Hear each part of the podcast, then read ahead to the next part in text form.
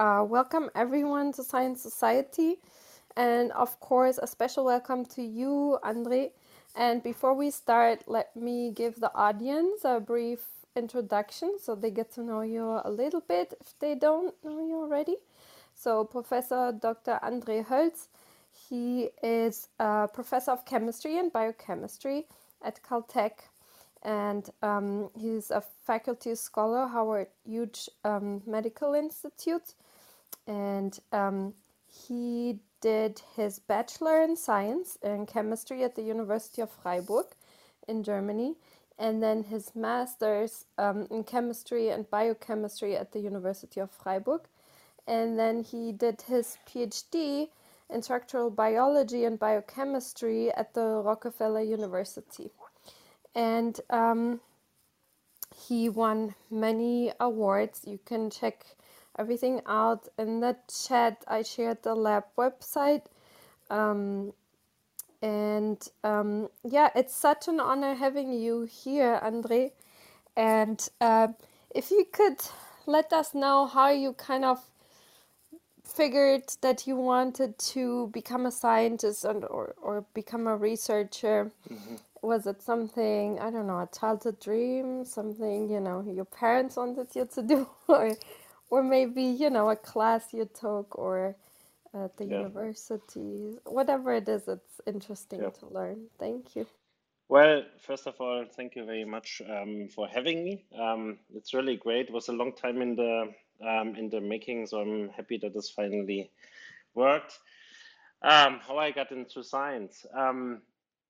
I think this was not necessarily something that was um, put into, you know, my, you know, baby bed from my parents. It's um, actually I. This is um, um, when I was in school in the beginning. I was actually really bad in chemistry, and um, that was fundamentally because the um, teachers really at the end did not conceptually teach any of the subject, and I think that changed and uh, I had this glory sort of like combination of um, going to an economics high school to really have a career in some totally different manner and had a um, chemistry teacher who was um, a scientist that uh, was recruited to become a teacher because there was a huge shortage of um, teachers in Germany, especially for the sciences. And uh, he really, at the end, um, um, made science or made chemistry really come alive. And um, similarly, had a bi- biology teacher who at the end um, did that, and so I was one of the really few people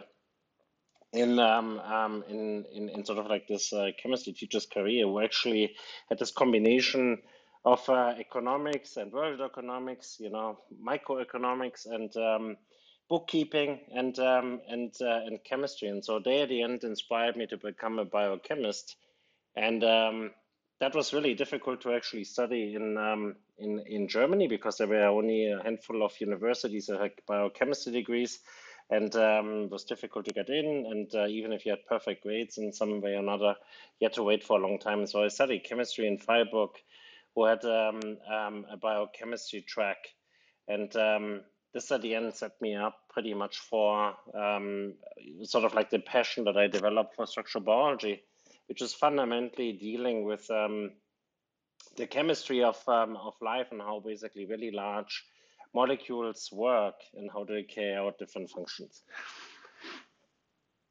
Yeah, that's yeah. really wonderful that you had a teacher that kind of brought these yeah. fields alive. It's so important to have a great teacher, I think. So yeah, um, in many ways, you know, unsung heroes, and um, I think this is really. I mean, this is. I mean, I'm really at the end also very interested because of that to work with a lot of. I mean, I have high school students in in my lab who do research because I think there's a real chance to to attract um, somebody to really um, change the world, and so this is the time to do that. Yeah, I agree. It's it's wonderful. Um, it's a wonderful story, and that you keep um, bringing you know giving that back to to the young kids um, again. That's that's also really you know inspiring. It's a it's a beautiful story, and I agree. Teachers should you know get more credit for the lives you know what we become. So They should be invited, like when we get our PhD or something, like important teachers. I feel like would be nice to have them there. And um, and then from you know you discovered kind of your passion for biochemistry and large um, molecules. Um, so h- how did then um, this project come about? Like, was it something that people kind of thought? You're crazy or you know like was it well, difficult in the beginning? Like did nothing work and then all of a sudden it worked? Or was it really the opposite and everything was just wonderful or no no no. of course not. I think i mean the, um, i mean the, um, the nuclear pore complex is sort of like a structural biology target. Um, that is something that actually um, goes back a really long time for me because when I interviewed for graduate schools, and um, um, I was at um, I was at Rockefeller, and what they had done at the time was that the faculty that was unbelievably accomplished. They actually really did not give um, a lot of talks on campus. They went everywhere in the world, but not really not on campus. And so what they did is, is they had um, one person. I mean, that like two visits or so um, for each of the recruitments, and they would pick one of their faculty members to present, which ultimately, of course, attracted a huge crowd also from the nearby institutions. And so when I interviewed there, it was actually a funny thing in many ways because I interviewed and um, Günter was the, um, uh, Günter Blobel, um, who I basically worked with later for a long time. Um, he gave a talk on the nuclear pore complex. And so um, fortunately he passed away, but he was an unbelievable um, um, scientist. He was so excited about his about um, you know cell biology and the architecture of the cell, and um, it was like larger than life. And he really loved architecture, and so he basically gave this completely captivating talk about the nuclear pore complex and the tentacles that reach into the cytoplasm and he really made this uh, come alive the problem at the end was that uh, nobody really knew in detail how that thing really looked like and so um, this was really something that at the end um, was sort of like you know um, pointed out there, you know, in the you know '97, a long time ago, and um, I, I did um, come to um, um, Rockefeller and I, I worked on the regulation of kinases, which are at the end sort of like you know there was at the cutting edge at the time, but these are molecules that are sort of like in the 50 kilodalton range, you know, it's like between 5,000 and 10,000 atoms maybe. And so that was something that um, that was generally something that was possible. Thinking about, um, you know, um, uh, working on a project like the nuclear pore complex was absolutely out of reach, if one is honest about this. And so, a lot of things have happened in the in the 90s. Um, um, one of the efforts, for example, was structural genomics, where people tried to solve structures of all of the proteins that are in our bodies, and that at the end, um, from sort of like um, an accomplishment perspective, um, had sort of like you know moderate um, um, um, success, at least for the for human proteins, but it basically allowed for structure determination and data collection to basically um, do this much more readily. There's a lot of technology development that at the end went into this. And so when I finished my um, PhD, um, during that time, my advisor moved from Rockefeller to Berkeley, and I basically just had grown crystals of a really important brain kinase. And um, um, I didn't really want to move with him, and so I found another another home. So it's like I was in John Kuriyan's lab, and I stayed. He stayed my uh, official advisor, but I basically found a home at Rockefeller to basically carry out experiments, and that was in the Blobel lab. And um, without that stay, I would probably have never touched the nuclear pore complex because the at that time there were a lot of papers that um, were published. They were not really all that visible. They were for specialists in the field, but there was a lot of conversations about it. And um, fundamentally, people tried to basically figure out of how all of these different proteins from the nuclear pore complex would fit together and in the end um, allowed sort of like you know for somebody who who was dreaming at the end to say it's like you know we are trying to solve this. And so another person who was in that lab was thomas schwartz who's now a professor at mit And so he and I, we basically sort of structure side by side in the lab, and we sort of like you know, um, um, you know, facilitate a lot of the conversations, and fundamentally sort of like stitched out of how you would get for you know one subcomplex, how he could at the end um, get that structure at least, and then at the end bootstrap from this. And so that is fundamentally how that at the end sort of like started, but the real the real unusual thing sort of like for my career was that Günter when I sort of like finished my PhD, he basically at the end said, you know, it's like, oh, you have this unbelievable passion for the nuclear pore complex, you know, don't you want to work on the structure here in the lab? And so that is a little bit um, like you are suggesting, you know, somebody, um, you know, start um, shoveling a huge mountain of sand, and this is going to take a thousand years if you do this by yourself. And um, that was not possible. And so I, the said, "It's like, well, it's a one man show. I really cannot have any impact on this. And so he did something that was pretty stunning. He offered me to basically start my own lab in his lab and said, "It's like, well, you offer, you recruit people who want to join this effort and um, you start um, doing this and start your own lab in my lab. And so without even having completely graduated, I basically was offered to start my own lab. And that was fundamentally funded by Günter's um, funding from Howard Hughes and sort of like, know, we chipped on, on the individual project. And so that was a pretty amazing, that was a pretty amazing offer. And that basically also makes me in many ways a really poor sort of like, you know, resource for how to basically navigate to to you know you know get the faculty position interview. Because for me fundamentally the thing was i mean this was it basically started this way and then we basically had success in in doing this. But no it was at the end something that was a pretty wild idea to work on the on the nuclear pore complex a lot of people rolled their eyes and they said well you're going to get a couple of beta propellers and alpha helical solenoids but you know you're certainly not going to solve the structure but in my mind, I didn't have, you know, the dream of solving the structure. I wanted to see the thing move and do things. And that at the end is, um, um, is uh, you know, in many ways still a frontier. We have like you know, the first, the first, you know, movie that shows some movement, but fundamentally we don't really understand, you know, how the thing is really working.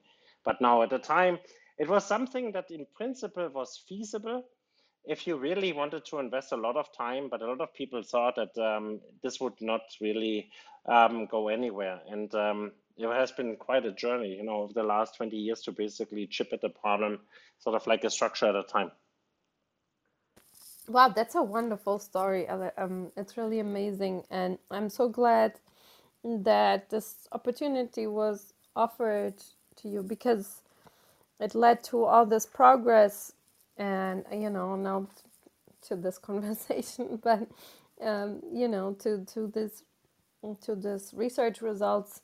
And uh, we know now um, so much more because of that you know that offer. So um, yeah it's it's uh, such a beautiful story of support and people working together because sometimes you know all these other stories um, overshadow like these uh, nice and um, yeah, very very supportive stories. So I, well, I, I don't mean, know how to say it. Yeah, well, it's in, in many ways. I think you know. I think he really. I mean, this is the um, this is the unfortunate thing. In in some ways, he passed away in 2018. I really wish he would see how the thing at the end really looked because it was.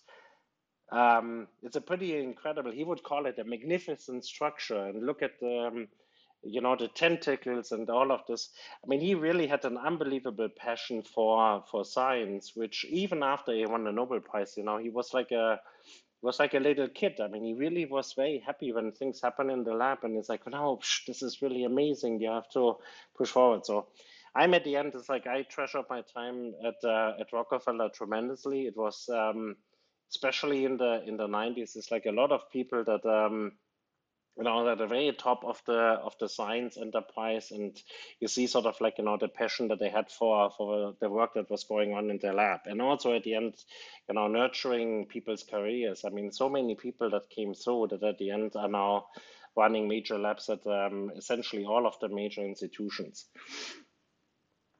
yeah the, i kind of um, understand that the that sentiment because uh, um, you know when I started, you know, doing my master's, um, that was still in Germany. Um, I felt like the environment at the university was like very supportive, like very different from as if you would work in the industry, of course. Mm-hmm. Also, when people go on conferences together. And do you think that kind of changed? Like when I then first moved to the US, also my professor, you know, it was more like he would help us like a family member more and invite us mm. to the home. Do you think that kind of changed? Because I feel like it's not like that anymore. When I see people starting their labs, it's kind of they would never think of driving people around that moved here to like get groceries or so the first month, you know, because when you move to the US, the first time I moved to North Carolina, if you don't have a car, you have nothing. Like, yeah.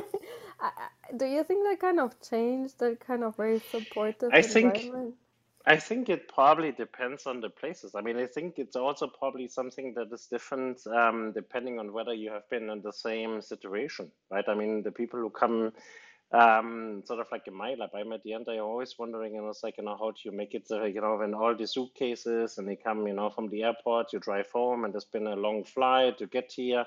And so, I mean, this is, um, yeah, no, I do at the end I do think at the end, it's like a lab is pretty much like a family in many ways, right? I mean, a lot of the people in my lab, my lab is unbelievably diverse and international.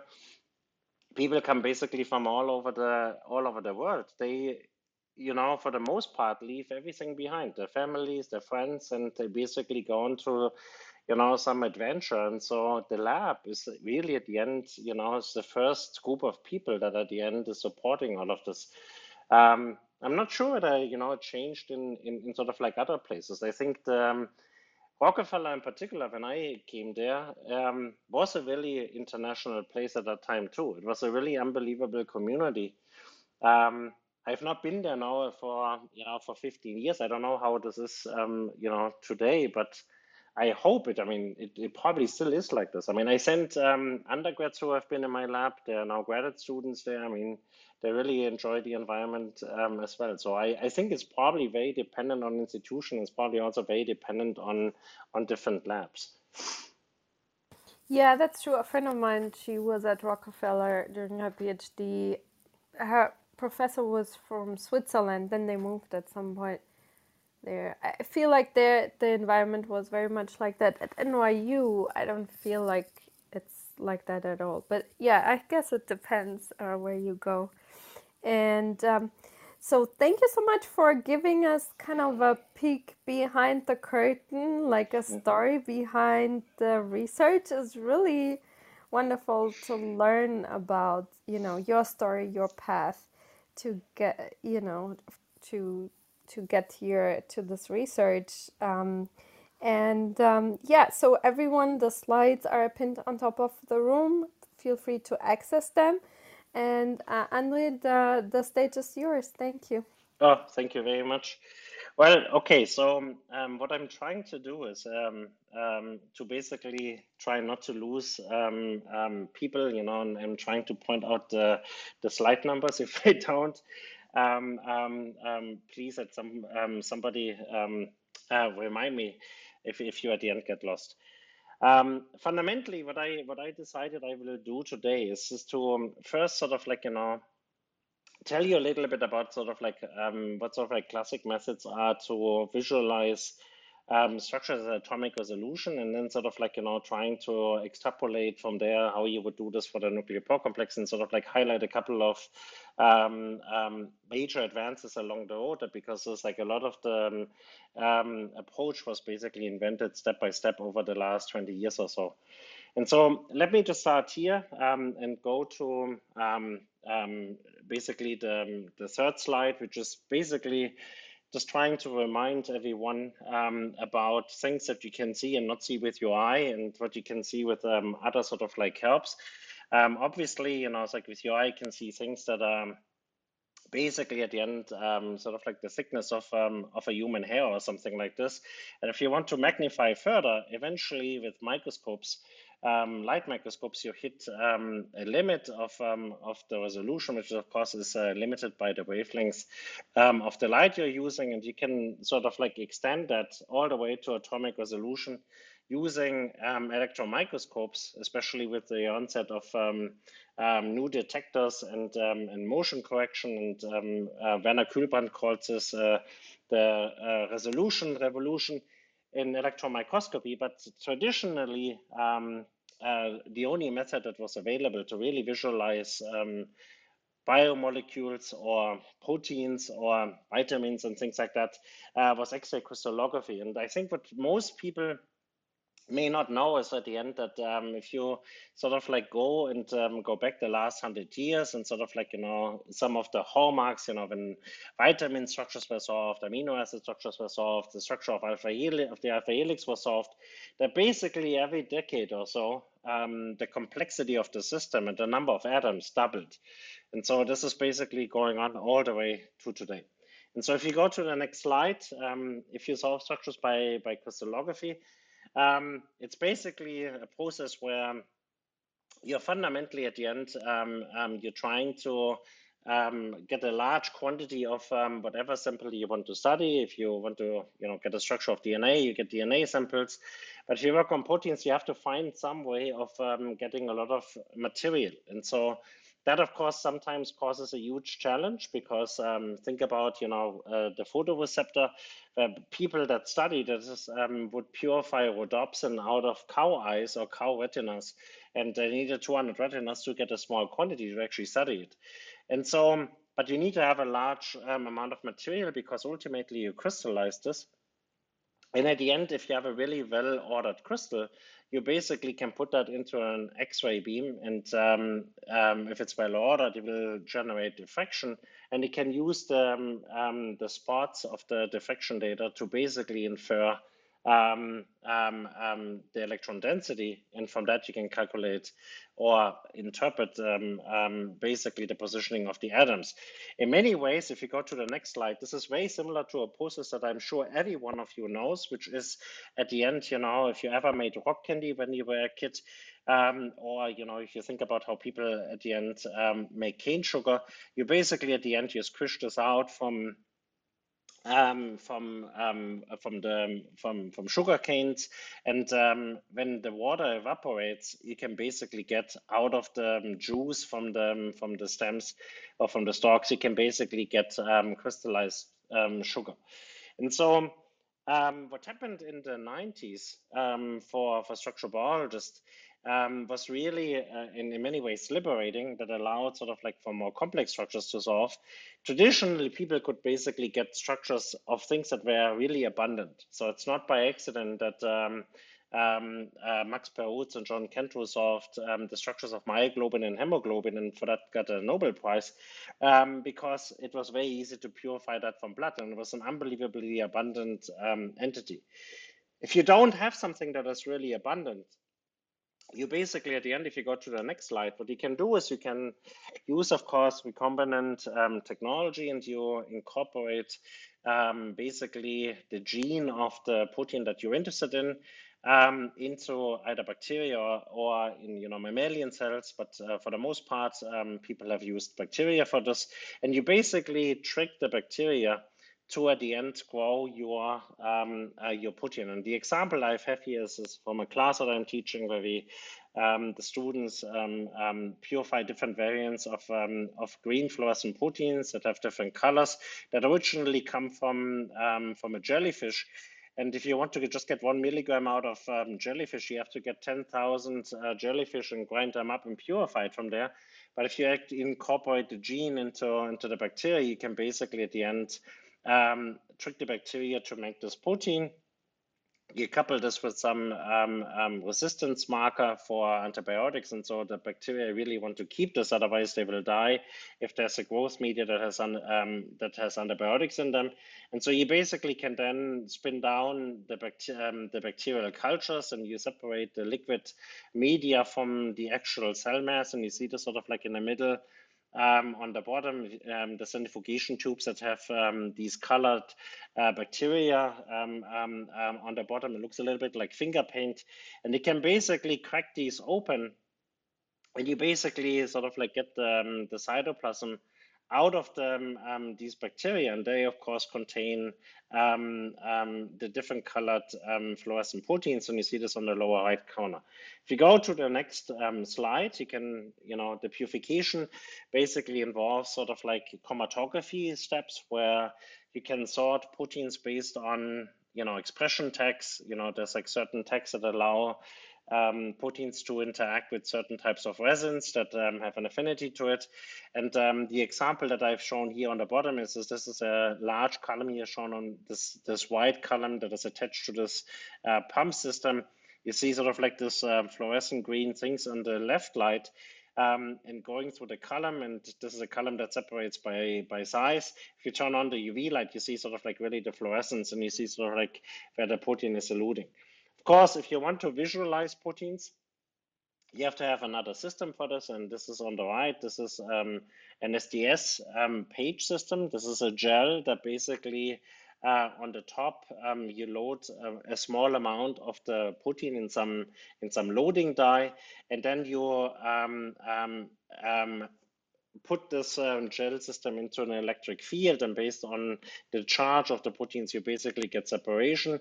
And um, you can stain that with um, certain dyes. This is a Coomassie dye here and you see sort of like you know on the right hand side the very left lane is the marker lanes of different sized uh, proteins and then you see sort of like this really this big band in the middle that goes um, through the middle of the gel that has the star on the right. This is basically the purified um, uh, green fluorescent proteins. And all of these other bands that you see sort of like in the gel, they are contaminants or they are degradation products of the, of the protein.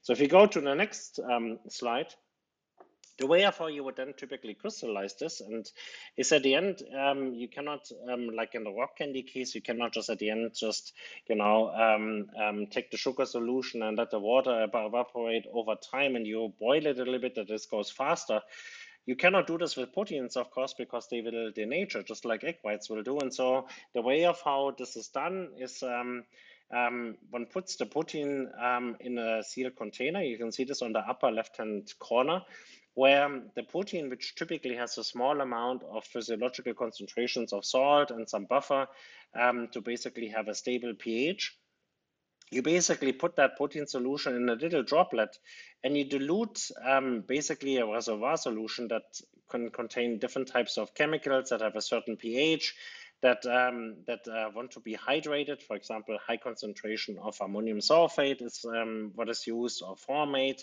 or polyethylene glycols, which basically are molecules that um, that are solvated by the water. And so, if you dilute the reservoir solution and have a drop that is uh, hanging on the top, um, you see this here in the cyan color, then over time, water is evaporating out of the drop and is going into the reservoir because there's a chemical gradient that basically wants to um, um, equalize the concentration of the reservoir solution. And of course, if you have much less um, salt in the, in the protein solution, it's diluted. And so over time, the drop is going to shrink over time. And so if you're lucky, in the reservoir solution is all of the ingredients in there that the protein doesn't just uh, amorphously precipitate um, out of the drop. You end up with um, a crystal here on the right hand side. You see this here, this is a really nice crystal. This is like overall the entire drop is two millimeters so in, in diameter. So it's a really nice crystal. This is lysozyme. And uh, lysozyme crystallizes relatively easily, and this is also why this is um, the first enzyme structure at the end was solved. So these crystals are sort of like in the order of a couple of hundred microns. And so if you go to the next slide, um, how do you actually um, expose them to X-rays?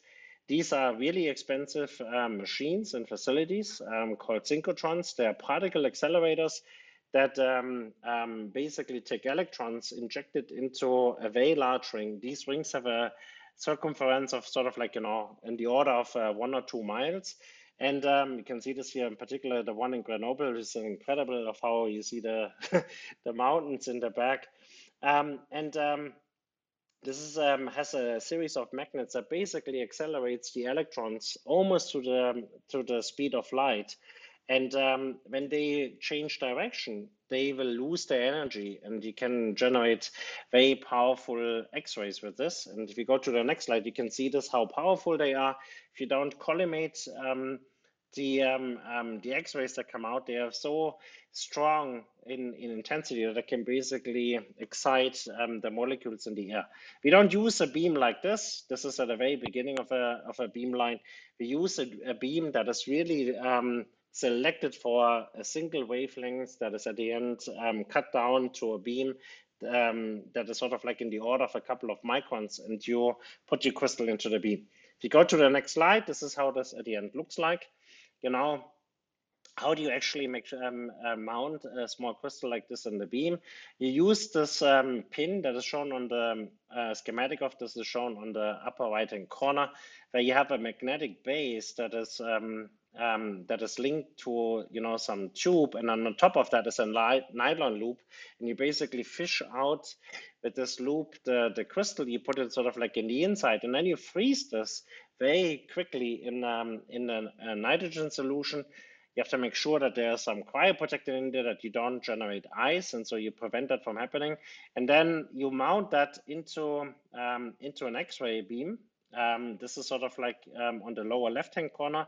You see the magnetic base on the um, um, on the left, and you see sort of like this metal tube that comes down from the upper right-hand corner towards the, um, the beam. This is a cold stream that um, has a hundred Kelvin of nitrogen gas that is basically keeping the sample frozen. And then you basically have a tiny beam that basically will expose it. There's a close-up of how this actually looks in reality. You see the pin on the lower right hand corner um, that has the nylon loop attached, and then there's a crystal inside. And if you go to the next slide, you actually see this in a much better way. Um, this is a much cleaner camera shot of, um, of another loop where you see sort of like the, um, the crystal sitting there. If you put that into uh, an X-ray beam and you open the, um, the shutter, what you get is um, on the detector, which is on the right-hand side, you get all of these reflections, these black spots that are basically um, um, on the screen. And um, um basically, um, the data collection is, is you take a series of these types of images where you rotate a crystal by an increment of, um, of, a, of a degree, typically you know 0 0.1, 0 0.2 degrees, and you integrate over this rotation where you keep rotating the crystal into the beam and you have a series of images that basically will show the change of the diffraction pattern. And um, from the intensity and the positioning, one can ultimately um, get a data set and with a lot of calculations, you can basically at the end get an electron density. And this is on slide 13. This is an example from one of my former graduate students, Daniel Lin, who basically solved one of the nucleoporin structures of, um, of a protein called nucleoporin 53 or NUP53 that diffracted to one angstrom resolution. And so I, I picked this example because it's really um, clear of what this is by itself a little puzzle. Um, but you see all of these blue balls in the upper left corner. You see sort of like you know the individual um, positioning of um, um, of these individual atoms in blue. And this is the electron density that you get. This is the data you get out of the um, crystallography experiment.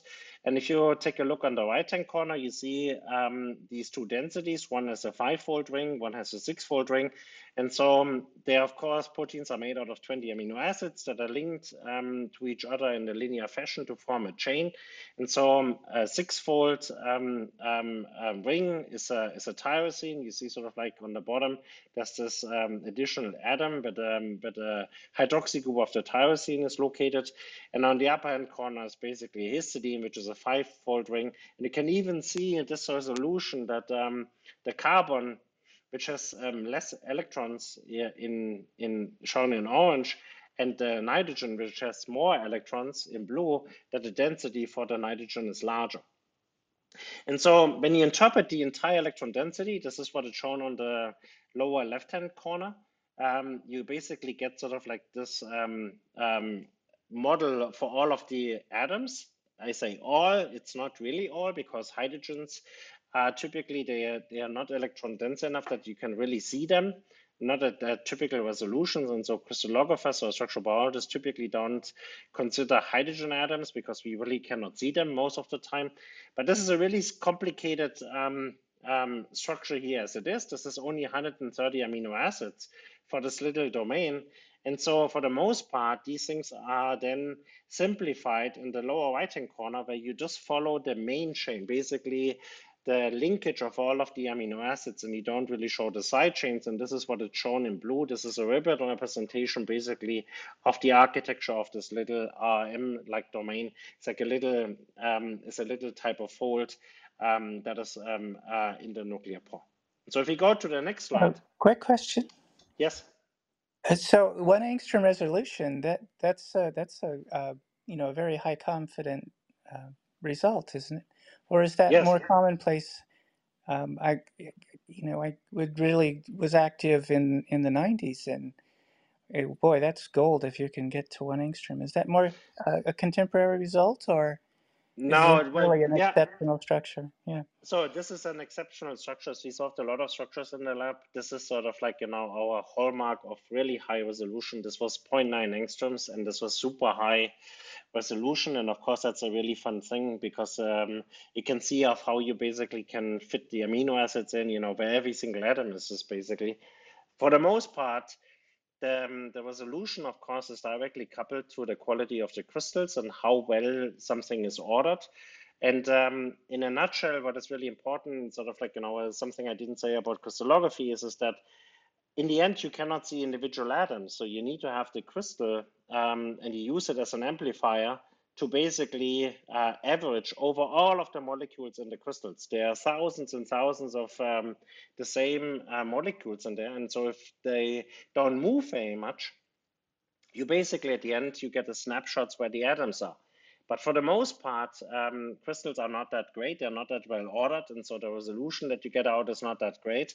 But there was also um, a big change in, in, in technology. So I alluded to this in sort of like in the beginning that um, basically the automation of data collection and, um, and the quality of the kind of data you got out completely changed um, with the onset of having direct detectors. And so in a nutshell, you know, all of these spots, what I've shown you sort of like the image with the diffraction spots, um, in the past, in you know, in the times of Max Perutz and um, and John Kendrew, and this of course before computers really, were um, um, were helping in this.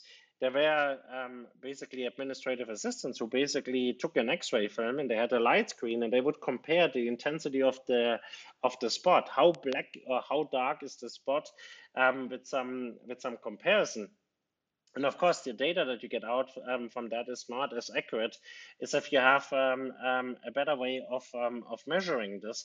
And so an advanced then was, you know, you could use CCD type of detectors, which is basically um, some way of getting a digital image but then at the end, there were direct detectors were developed, which allowed basically um, for measuring. I mean, it's basically their photon counters, where you basically get much more accurate data. And that was also a game changer for crystallography. But it doesn't allow you to get, you know, from crystals that used to diffract in the 90s to three angstroms to get one angstrom data. This is not this case. I mean, this is a really rare case where um, actually the crystals were absolutely spectacularly good and they actually gave you this result. And so for the most part, we, are, we have electron densities that are not so nice and they are actually not so easy to build into as these ones here. But this is at the end, this is basically um, is a puzzle. Okay, does this wonderful. answer your question? Yes, no, wonderful, yeah. wonderful. Yeah, yeah. All right, so then let's move forward um, um, to slide 15. This is um, the story of the nuclear pore complex, which is really a very long story um, um, to begin with. So you have to um, uh, basically, you know, catapult yourself back to you know, almost 100 years ago, where um, basically light microscopy um, um, um, was there, and then people developed the electron microscope. And there was a lot of effort to basically try to visualize biological samples, which was not so simple because part of um, an electron microscope is, is that you have a really high vacuum. And so if you put some cell in there, they basically, they will they will evaporate and you don't see anything. And so once these methods were basically developed, people put all sorts of things into the microscope. And so this was a golden time in basically seeing the things you could not see. If you think about sort of like all of the structures you know in the cell, the, um, the ER, the nucleus, the endoplasmic reticulum, the, the ribosomes, basically the places where the electron microscopes they discovered in a very short um, um, amount of time all of the organelles that basically are uh, you know that are composed in our cells and plant cells and other eukaryotic cells and um, that basically was the birth in many ways of um, of modern cell biology because it's like if I go then back, you know, Palade at the end um, discovered a lot of the um, the organelles in the cell. Then you know the next generation from this was um, you know for example Günter Blobel then came in and basically tried to get a molecular description of how these organelles basically worked and how they facilitated certain processes, and so basically um, in the very beginning of all of the these um, advances when biological matter could be analyzed people put in in the microscope um, um things that you could easily dissect. And so one of the things in the workhouse for many for many many years in the field was you know from these you know xenopus from these african claw frogs these um, these large cells where basically each one of those um, um, um, containers you know if you look on the right is like from this entire thing that has a dead black dot in the middle is basically is a cell it's a really large cell and you can basically get the nucleus and you can see it with your eyes and you can also manipulate it with tweezers and you can put it onto you know, a grid, like a tiny little copper grid that you can basically analyze this in an electron microscope. And the image is basically the one on the upper left hand corner. The surprise from there was that the membrane from, from nuclei, especially here from this fog, was basically at the end not smooth like the plasma membrane, but it contained these dimples and these holes, which were called nuclear pores. And then over the years, then, you know, Michael Watson, this a person of, at, at Rockefeller, basically discovered that these pores contained proteinaceous mass, which he then termed the nuclear pore complex. And so there's a difference between a nuclear pore and a nuclear pore complex. The nuclear pore is basically encapsulating the entire structure, but the proteinaceous mass is really called a nuclear pore complex. And so if you go to the next slide, I just give you one thing here that is an important advance that um, um, for sort of like the things that I uh, talk about um, um in the paper.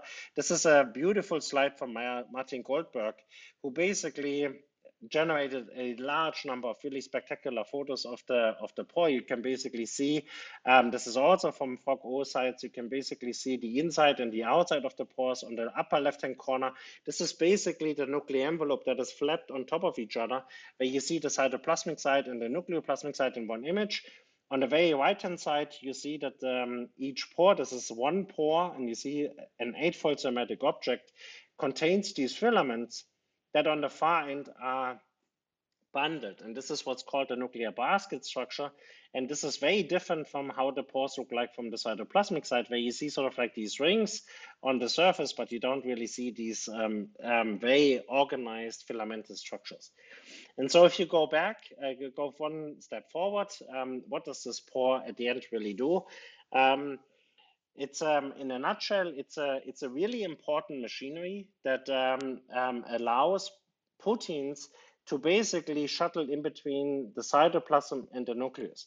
So why is that important? Well, the nucleus, um, the big sort of like you know advance in in in in evolution, going from a prokaryotic cell to eukaryotic cell is that the cell allowed for the internal compartmentalization using membranes inside of the cell which basically allowed for a dedicated compartment that contains all the DNA and shielded from the chemistries that happen in the cytoplasm, but it also allowed for the generation of other types of um, membrane enclosed organelles that have dedicated functions.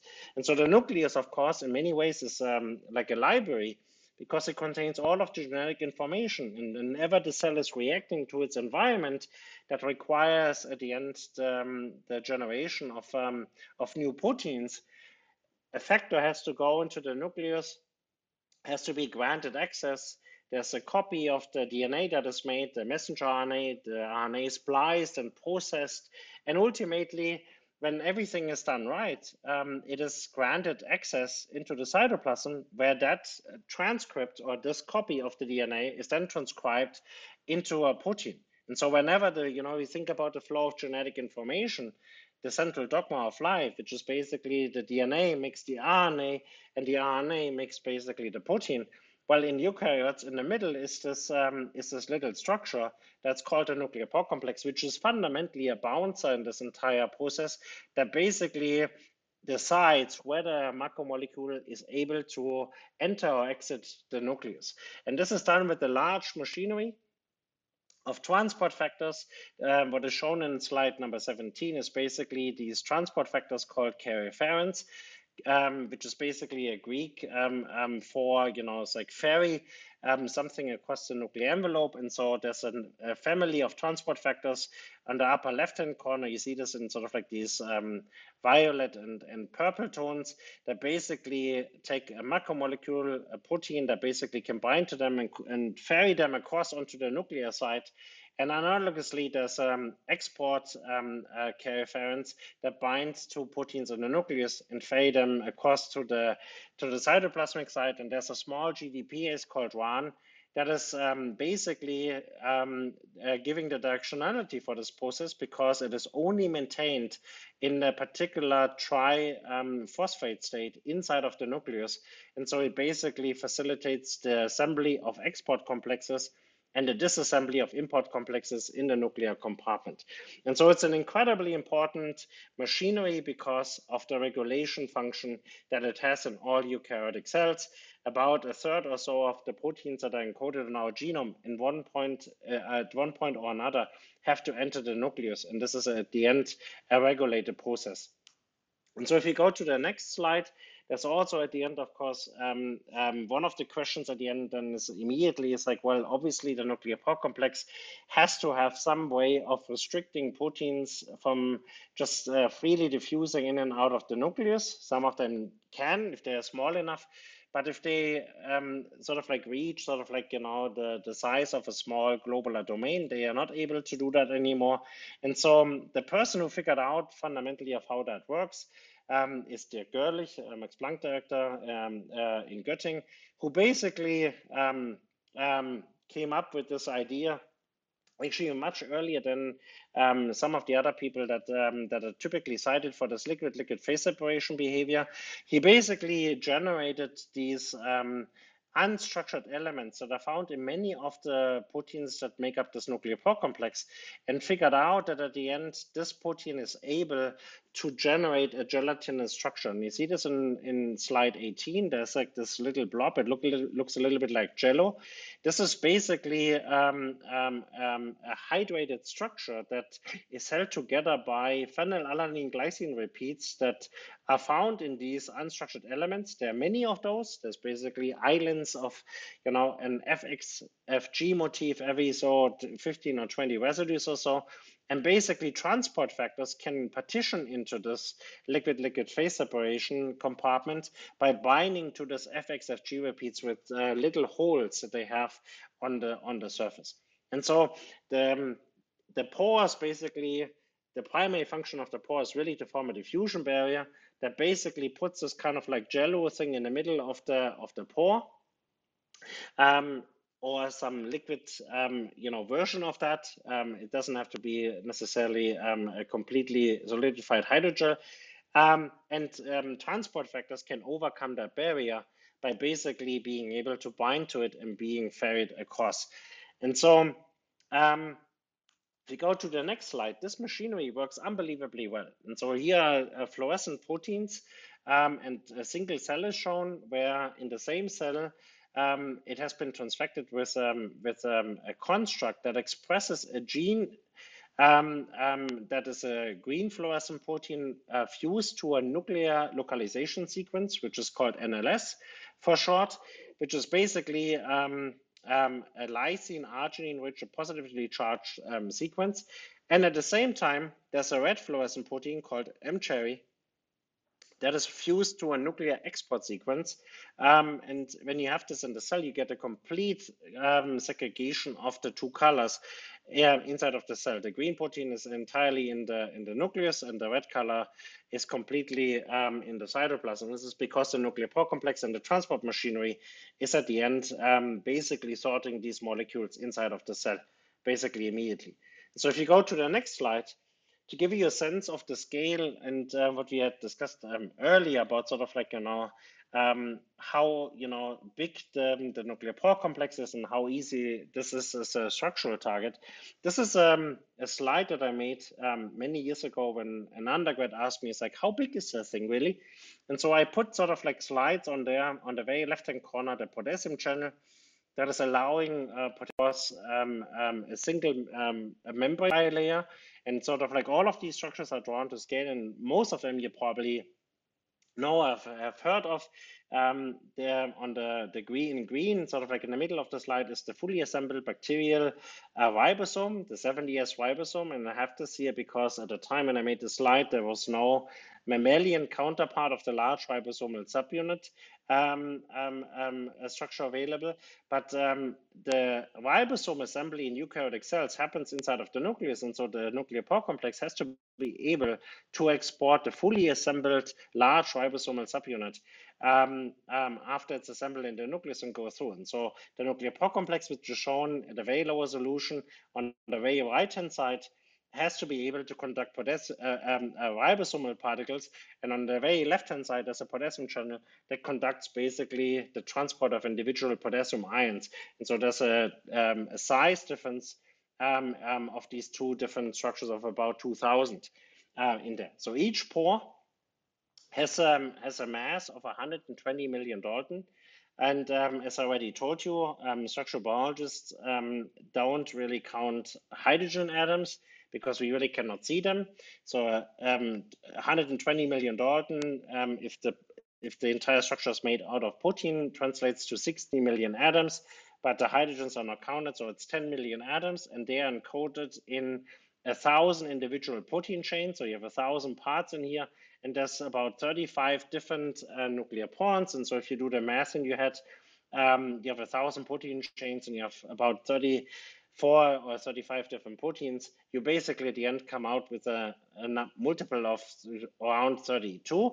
And that is at the end not surprising because the entire structure um, has eightfold axis um, of symmetry along the plasmic axis. And there's, if you look at the at the, the red um, image on the right, you can also see this pseudo twofold axis of symmetry um, in the nuclear envelope.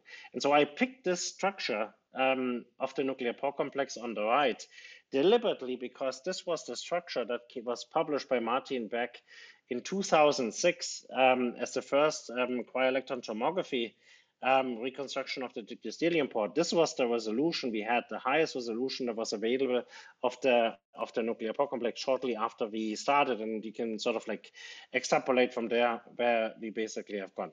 So if you go to the next slide, um, this is basically the inventory, the parts of the of the pore, and this is something that is um, really stunning. Nature developed this machine a billion years ago at the junction when cells subcompartmentalized and became eukaryotic cell, which I think is still one of the most amazing um, events in evolution. And basically, then after it invented the pore, got stuck with it. And you can see that because all of the proteins, the inventory of all of the proteins, if you look at the different uh, proteins, it's like from yeast, um, the human proteins, and um, in CT, what is um, shown here is a, is a thermophilic fungus that we are using a lot in our lab, Chaetomium thermophilum. You can see that all of the proteins have a homologue in all of the different organisms. And um, of course, you know, if you look carefully, you see that um, the human pore has a couple of extra bells and whistles. You know, there's some proteins that don't have counterparts, but also analogously in yeast, there's a couple of proteins that have only one homologue in the in, in, in human cells. And so fundamentally, the nuclear pore complex is a relic of um, of evolution, and it's an interesting one because, of course, nature had a billion years um, time to basically change the sequences of all of these different proteins. And it actually did that. And so in most parts, it's really difficult actually to identify the direct homologs just by looking at the sequences. Because in the end, um, the um, um, the proteins are not so similar, and that's actually also a problem um, in many ways. Um, if one wants to solve now, a, solve a, a predict the structures using AlphaFold, that is able to predict structures. In many cases, for the for the nuclear pores from some of the plants, for example, it's really difficult to get reliable predictions because the sequence space is just not covered. And um, um, basically, nature has changed these proteins quite quite a bit. On the sequence level, they are really not that similar. So what is important to sort of like note here is, is that um, each pore is made out of 34, 35 different proteins. They're divided into two classes. Um, one class is symmetric components. So these are proteins that occur on both sides of the nuclear envelope. And you see this here, for example, if you look at the schematic on the left, you get the yellow proteins on the outside as well as the orange ones. And you see sort of like this donut shaped thing that sits in the, in the uh, in the middle of the pore. These are things that are basically on both sides of the of the nuclear envelope. This is a pseudo uh, twofold symmetric structure. And then the faces, either the top face here shown in cyan or in these um, purple and lavender color on the on the bottom, you basically have another 14 or so different proteins that specifically decorate the exposed um, surfaces with different proteins. And of course, this is a little bit a movable target because a lot of proteins dynamically interact with the pore. So the number of sort of like dynamically interacting proteins is a very large one. But this is sort of like the considered set that basically forms the static nuclear pore complex. And so if you go to the next slide, there's the answer for how you can generate with a relatively small set of 35 different proteins, even if you use them multiple times, how you can come up with some unbelievable large size of 120 million Dalton. And so this is the human set. And so structural biologists at the end draw protein structures or protein sequences based on folds. And so if you go to the very top, there's a protein that's called nucleopore NUP160 um, or NUP160. This is uh, called NUP160 because the molecular weight of that uh, protein is 160 kilodalton. And so if you look at the black line that goes from the top to the bottom, this is 2000 amino acid residues. And so these proteins are really big. They contain multiple domains. And um, a lot of the proteins contain also these phenylalanine glycine repeats. But you can see sort of like the, the reason you can build such a large structure out of the small set is fundamentally because the, um, the proteins are at the end really, really big. And so if you go to the next slide, this is basically what we proposed. It's hard to believe, but it's really 20 years ago. That at the end, you can solve the entire nuclear pore complex structure by piecing it together in a three-dimensional six jigsaw puzzle-like fashion, where you basically determine the structures of every single domain, all of the interactions, you build up larger complexes and if crystallography did not um, um, um, did not allow you to get crystals and solve a structure, we can use at that time negative stain electron microscopy. Of course, this is now replaced with actually doing high resolution electron microscopy. But the goal was to get um, structures of the entire subcomplex. I give you one example later. It's like it's a megadalton in size. And the hope was that ultimately, if you have all of these structures, you can puzzle it into a low resolution or moderate resolution structure of the entire pore by identifying these shapes. And so that was quite a stretch at the time because if you look at the, um, the red uh, pore structure that I've shown you in the in the beginning, there was really nothing that you could see. And so ultimately, this was at the end something that required quite an advance on the electron microscopy side. But at the end, um, the backup plan, this is number five here, was always to have basically a bottom up reconstitution of the pore. So that basically means you make all of the proteins, you mix them together, you figure out of how they fit together, what are the key interactions, and you use this to basically determine key interaction structures, but also you can also use this type of information to help in assembling a whole structure. And that number six is sort of like the thing when people sort of like start rolling their eyes when you said, well, I don't just want to get one structure, which will take a long time. I want to get a movie with many different snapshots that basically will tell me how that thing actually does its job. Because um, it's a little bit like, you know, if you don't if you don't see it, it's really it's difficult to infer how the thing ultimately is going to work. And so that is a that was a, um, sort of like the goal from the from the get-go of course, this was a very lofty, lofty goal. And then the last one, number seven, is a really important one, which is at the end, of course, for such a complicated machine with so many different proteins, so many different residues, ultimately, how that thing works is the chemistry of how all of these different proteins interact with each other and um, do its job. And basically, the structures are really important to guide experiments because you can break things um, based on what you know interacts with each other um, in crystal structures or in EM structures, and basically ask the question in cells, how does this basically break something? Where this becomes incredibly important is um, for very complicated diseases that are associated with the nuclear pore complex. There's, uh, for example, um, sporadic cases of ALS which basically is eh, nobody in your family ever had this, and you are basically all of a sudden you get ALS.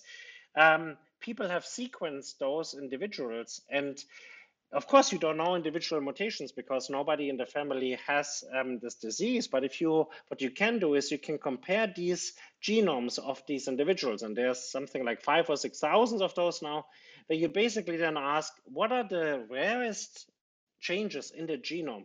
That you can find. And what people have found is, is that um, the top 40 hits are basically nucleoporins um, that basically form the pore. And this at the end an interesting hypothesis that comes out of that, where basically the pore has to last a lifetime in neurons, and ultimately you are born with um, with a structure that has weaknesses in certain parts, and it will just not last. And basically, when you turn 20, you know, neurons start to fail and you start developing ALS. It's for me the first time that I actually really understand why at the end um, there's this uh, delayed onset um, of the disease because these pores really have to last a lifetime in our neurons for the most part. And so if you go to the next slide, this is a summary of basically all of the structures that we basically determined over the years. And um, we built up individual complexes from individual structures. And um, there's almost 100 different structures that we basically um, got, and we basically pieced from those the entire nuclear pore complex structure together. So if you go to the next slide, another important thing for this was um, from the get-go, of course, to figure out um, whether we can reconstitute key subcomplexes. And that, of course, is a complicated thing biochemists will look at this and will say, well, you know, these proteins, you know, 2000 residues is not really something that's easy to make. And yes, it isn't, especially not um, if you make the human proteins. And so we search for a long time to basically find an organism that at the end would allow us to make all of the proteins in quantities, milligram, highly pure quantities, that we can do very careful biochemistry with this. And this um, organism is Chaetomium thermophilum which basically allowed us to systematically try things out. And, and that has actually opened the door to do that. And at the end, we confirm the findings using the human counterparts, which are much more difficult to, to get, but ultimately can confirm the analysis. I say this is relatively easy, but if you go to the next slide, you can see how easy it is you know, for anybody who has worked in a lab, you know, making 12,000 liters of E. coli for one experiment, this is not something that um, um, that is easy. Not a single person at the end can do.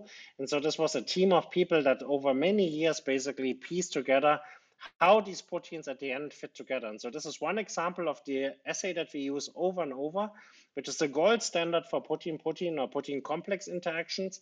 And so I want to explain how this um, fundamentally works. You're making these bacteria that make your proteins. You figure out um, how you can trick them to make your particular protein. You mix the proteins together, you form subcomplexes. Sometimes you have to um, express, um, um make bacteria that don't just make one protein, that make more than one protein. But then at the end, you take this out, you purify them. These things are really um, um, very labile. So this is not something that uh, you have to basically, when you start, you have to work as um, as fast as possible and you have to don't take breaks and you know can be sort of like 36 hours nonstop trying to um, purify this, but at the end you come up with um, a complex. For example, the one in the gel on the top, which is called CNC hexamer. This is one particular complex of the pore, the coat nuclear pore complex, or also called the Y complex. And so you see that this is a complex that is made out of all of these proteins that are labeled on the right side, NUP120, NUP85, NUP145C, this is seven proteins.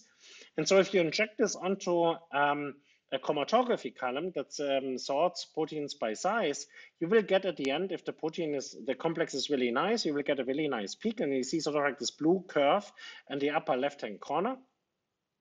And um, what you do is you basically shine a laser onto this when every microliter comes out from the column and you can do scattering experiments with this that allow you to um, measure the molecular mass of the complex.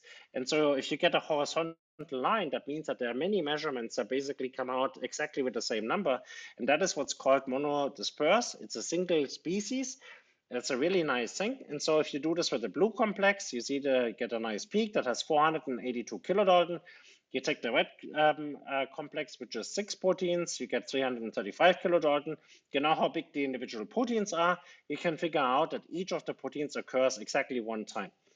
If you then mix these two proteins, this is what a green um, um, curve is, at a green profile, you basically at the end know when these two things interact because there's a peak that comes out that is much earlier. And it's not just the sum of the two different peaks, but it's something that elutes earlier. And you see that the mass goes up to 654 kilodalton, which is not exactly the sum of both of them. But these complexes are very precious to make, and they have affinities with each other that are basically at the end um, determine whether the two proteins will stick to each other. Some proteins um, bind to each other like super glue. They'd never come off. Some of them do this much weaker. And so you sometimes saturate the full complex formation. Sometimes you don't. And ultimately, it's something that is like a technical limit. But you know for a fact that at the end, you have a monodispersed complex. And you see that the gel on the bottom, the green one, um, that says pre-incubation is basically has all of the bands in there. These are all individually purified proteins mixed together in subcomplexes and then interact with each other. So now you, what you can do is you can change individual proteins and it can repeat this many, many, many times. And if you go to the next slide, you basically come out with what the blueprint is of the entire nuclear pore complex. And so it is built in a very cool way. There's one complex out of eight proteins called the coat nuclear, coat nucleoporin complex or Y-shaped complex. It's the one that is shown in yellow on the right-hand side um, that has the label C and C on it. This is a complex that is made out of really big structural domains that bind to each other with superglue, really, really, really tight. And because this is so tight, you can isolate this complex from every organism where this was tried. Classic approach would be you take an antibody that you raise against uh, one of the proteins and um, you crack open cells and then you do pull downs with the antibodies or co-IPs where you basically do immunoprecipitations with the antibody. And because you have an antibody that binds to a single protein, the entire complex is going to um, um, stay with it. And so you identify all of the other proteins. And this is really tight held together. The rest of the pore from the symmetric core is not built this way. It has all of these large structured domains. You see this orange one, the dark blue one, the light blue one, then this red four-shaped one, and this green one they don't really bind to each other. What they do is, is they interact with each other using these unstructured proteins. They're a little bit like you have very large um, strings that basically tie them together. And this turns out to be a really important design feature that allows the pore to undergo massive changes of the diameter of the central transport channel, as you will see um, a little bit later. So if you go to the next slide, this is a lot of work over 10 years or so um, that basically elucidated all of the different structures that form the symmetric core. Um, you see the entire Y-shaped structure. Um, you see sort of like this four-shaped structure in red. Um, this is a four-protein complex. You see this green one that has a larger head on top and a skinnier end on the bottom. And then you see these two blue-shaped proteins that look like question mark shapes. There's like one that is um, missing a piece in the middle. That we didn't have that at the time. And then there's this um, orange protein called NUP170 that is um, one state here that is really flexible that basically adopt um, many, many shapes. And so how do we then put this together um, into, into the symmetric core? If you go to the next slide, um, um, you need to have, of course, a frame. And so this is on slide 29. You see sort of like what has happened in parallel uh, while we were solving the structures. Martin Beck who used to be a graduate student um, with um, um, Baumeister and Ohad Medalia, who solved um, um, here in 2004 this um, dictyostelium structure that I've shown you. This is the sweat pore in the very beginning. And Ohad Medalia then improved this, and you see sort of like the time difference. In 2012, published a structure of um, of the um, uh, human nuclear pore complex at 66 or so angstroms, where you see sort of like this, this three ring structures. On the top there's a ring, on the bottom there's a ring. This is a cut through through the pore. And Martin, basically having spent almost a decade trying to optimize the sample, basically got a structure of the pore in the lower hand corner, lower left hand corner, that was 32 angstroms. And this was still with a um, CCD detector, like a digital camera type of detector. And then a year later, in 2015, this same sample gave a resolution of 22 angstroms um, because there was a switch from a from a CCD detector to a diode detector and electron microscopy, which was basically the underlying advance that um, um, uh, caused this revolution in, in the larger and larger, higher and higher resolution of EM structures. And so the structure on the lower right-hand corner from 2015 from Martin Beck's lab is what we used as a frame. And if we go to the next slide, you see sort of like of how this works. And I want to describe this um, um, um, uh, in, in sort of like more simple terms, we all know this game of the toddlers where you have a triangle, a circle, and a square. And you're basically trying to put this um, shape into, um, into a socket.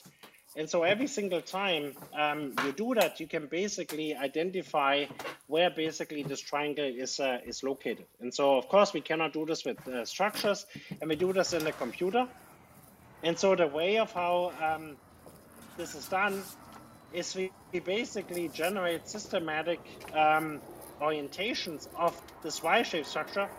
Oops, there's like a really loud noise. Some, oh, oh, sorry. Okay. So the way of how this is done in the computer is you generate uh, systematic arrangements of the structure. For example, this Y-shaped structure on the upper left-hand corner, you see this. And um, um, you basically have all of these different orientations and they ask how this fits at every single point of the EM map. It's a little bit like, you know, you would be blind and you just take the triangle and you're trying to hit this on the table until you hit the socket. And when you do that, you can score the, um, the fit, um, um, how well this basically fits the shape. And what you get is on the upper right hand corner, you see this sort of like for the CNC hexamer, you see sort of like a large number of incorrect solutions. And um, this is a plot of the correlation versus the number of hits. And then you see on the right-hand side from this, a better correlation. And there are these four uh, placements that are labeled one, two, three, four. These are real, these are real placements. And um, therefore, because we are doing the search with one eighth of the pore, because it's eightfold symmetric. And so by doing this approach, we figure out where the complex is placed and also how many copies you have. And of course, you can then subtract this, um, what you have accounted for from the search model. Very similar when you have the triangle and it goes into the socket. Of course, you don't need to try the triangle anymore. And so you basically do subsequent searches in maps that have been, that, um, that uh, what you have accounted for has been eliminated. And you can do this in different orders. And ultimately, you come out with a placement and with the stoichiometry of each of the proteins. So in the end, it's not really that important that you know exactly how many copies of each proteins um, are in the pore because this approach will tell you ultimately how many copies you have. And you go to the next slide, this is what we have published in 2016, which was basically elucidating the um, symmetric core architecture of the human pore. What was stunning about this advance is not only that we actually got this, which was really nice, but what was stunning is that we basically interpreted the human map, the human um, cryo-electron microscopy map that we use as a frame, using structures that were primarily obtained from fungal species, either from Chaetomium or from baker's yeast. We had only a very small number of human structures, but you can see already the, um, how nature got stuck with, um, with the same architecture because the same shapes of the proteins we could identify in the map. And so if you go to the next slide, you can basically see of how the structure is built. And so in the upper left-hand corner, you see sort of like the view from the top. You see the Ys, the, the yellow Y structures um, that is followed then by this ring of this orange protein that is directly at the membrane. The membrane is shown in, in gray. This orange layer is then followed by this orange, uh, by this, uh, this green layer, followed by this blue layer of the question mark shaped uh, protein, followed by this red layer of this protein complex that contains these unstructured FG repeats. And so this was really nice to see this um, sort of like concentric cylinder-like structure because this is what we had proposed after one of the reviewers at the end asked us when we solved the first nucleoporin pair, how does the entire thing look like? I mean, this was a, um, in many ways an outrageous question. This is like you're basically taking a photo of a little part of your pinky, and at the end you ask the question, how does the rest of the body look like? And so we basically at the end we came up with some idea that um, the nuclear pore complex is at the end is a layer-like structure because of the presence of these phenylalanine glycine repeats, which somehow had to block the central transport channel, which is the hole in the middle. And then at the end, you have these proteins. We anchored um, the Y complex on the outside. Ultimately, the, um, the resolution, um, you know, proposal at the end is how the thing at the end turned out to be, which is at the end something that was kind of um, um, a stunning thing. What we did not know at the time was how this um, inner ring, this is this um, um, structure in the middle of the pore that is starting from this orange layer all the way to the red layer, how this is able to dilate ultimately to let um, very large things through. And um, we did not know how the, um, these, these these little straps that hold the proteins together, how they would do that. But fundamentally, we said they have to somehow do this in order to allow this to happen. And so if we go to the next slide, this is a really important slide for me. This is where we stopped. So we basically, we did the systematic docking of all of the structures that we had. And we basically said, well, if we get a statistically significant docking, we know where the proteins are. But we had also other proteins, some of the asymmetric ones that were available. But if you look at these um, leftover densities that are shown in cyan and they're shown in purple on the bottom, these densities are huge in comparison to these um, structures. And so you could, of course, not get any meaningful placements for those. And so we did not at the end at the end do this. And so the paper is really fundamentally about how the um, um, um, first of all, how the linkers basically hold the pore together, but then also how the cytoplasmic filament components are docked into this um, cyan leftover density. And so the first very quick story I want to share is like how we figured out of how the linkers work. And so this is work by a really terrific um, graduate student um, um, in the lab who, in the meantime, of course, graduated, Stefan Petrovic, who basically, if you go to slide 35, determined a bunch of really important structures of basically all of the linker interactions. These are these little straps that hold these folded domains together and um, he had these three structures. So you look at this dark blue question mark shaped molecule, this um, light blue one, and you see sort of like on the surface, these little green things, these little cyan things, and the purple things that are basically onto the surface. These are little pieces of these linkers that hold these proteins together. We figured out where these proteins um, had to be placed using a much higher resolution um, EM map that Martin Beck had um, determined. There was 12 angstroms now, so they collected a lot of data and they made the resolution um, of the pore much, much higher. And that allowed for the unambiguous placements of these components, where we now also had the linker attachment sites. There's something that's um, at the end I should mention here is, is that um, in the interest of basically um, making the most significant advance, we coordinated with Martin Beck, who published his paper um, back to back with ours on the human pore um, um, structure, um, because we we had basically exchanged the data a year and a half before we submitted the papers. And the idea that we had the best um, EM map to basically interpret the map, and for him to basically have all of the structures to basically interpret um, his map. And then we published the results independently in back to back papers. And so if we go to the next slide, having now the placements of all of the different proteins, we can then determine how the um, different peptide straps that hold these structured domains together, how they basically affect the pore architecture. And so, of course, the placement of these proteins is at the end allows us to connect the linkers. And so in the outer rings, these peptide straps, these little things that hold the structured domains together, basically link adjacent segments. So if you divide up the pore into eight segments of, um, of something that is symmetric, just like an orange peel, and you have the individual wedges, then you have linker interactions that basically hold the adjacent uh, complexes together. You see this on the in the schematic on the on the on the lower right side on what happens on the nuclear side. You see this blue um, um, shaped question mark shaped structure in the middle, and then you see this orange, uh, sorry, this um, green string that basically connects it to this um, green protein that sits here. And so you basically hold together two adjacent uh, tandem arrays of these Y complexes. On the cytoplasmic side, you have an additional copy, but um, the copy that is on the nuclear side also exists on the cytoplasmic side, but there's an additional one.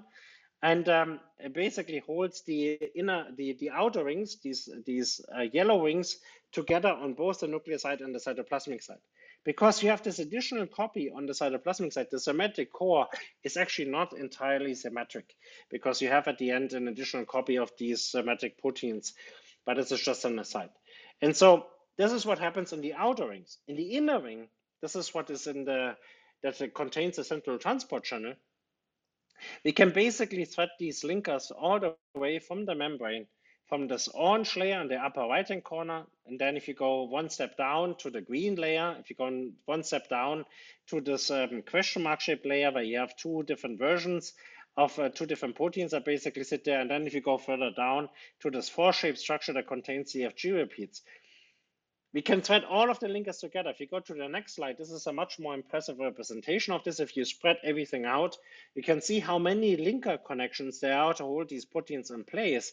But the most important take-home message is that all of these link interactions happen within one wedge.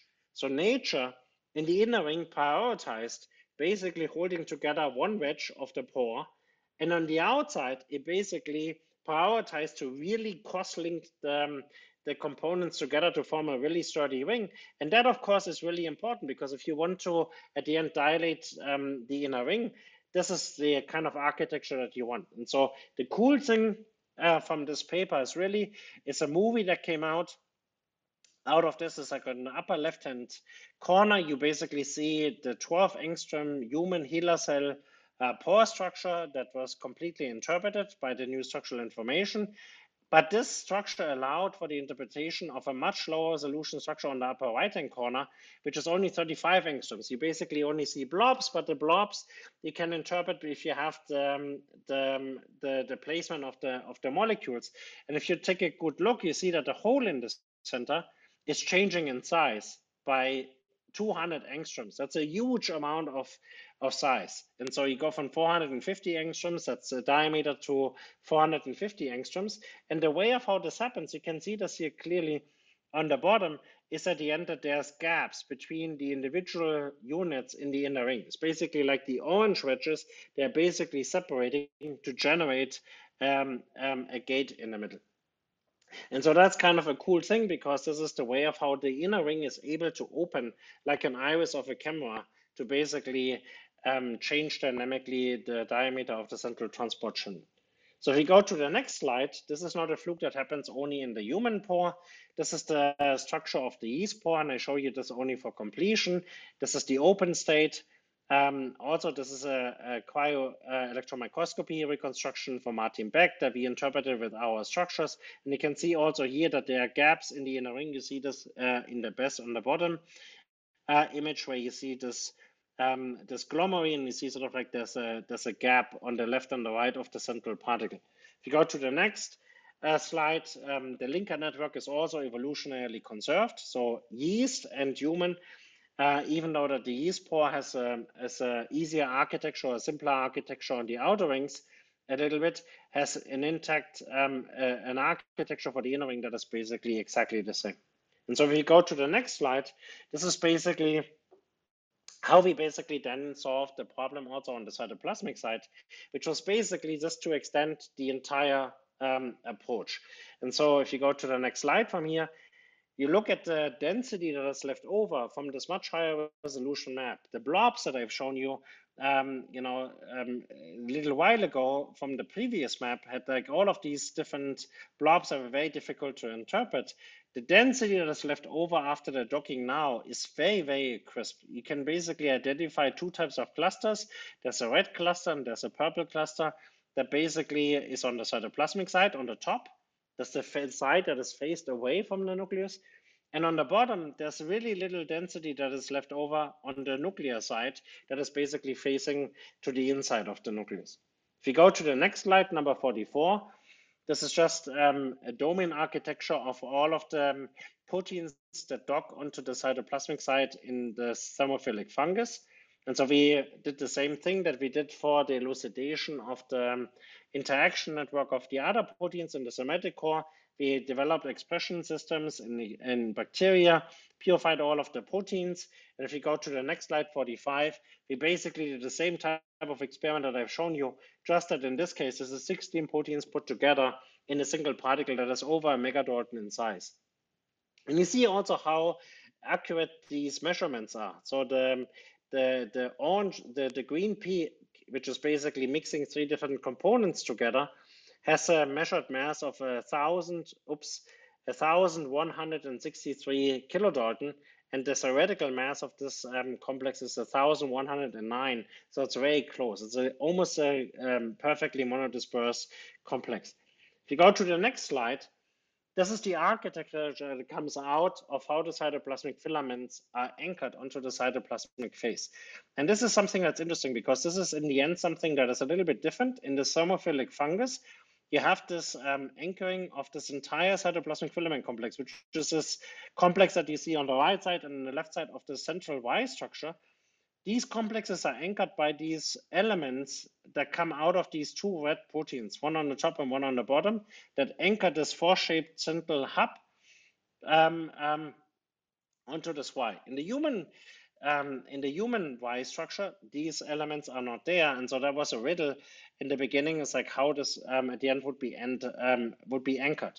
We confirm first that um, the human proteins basically behave the same way, and so this is basically the same type of data. And you show in the lower left-hand corner, you see the reconstitution of this entire um, cytoplasmic filament complex.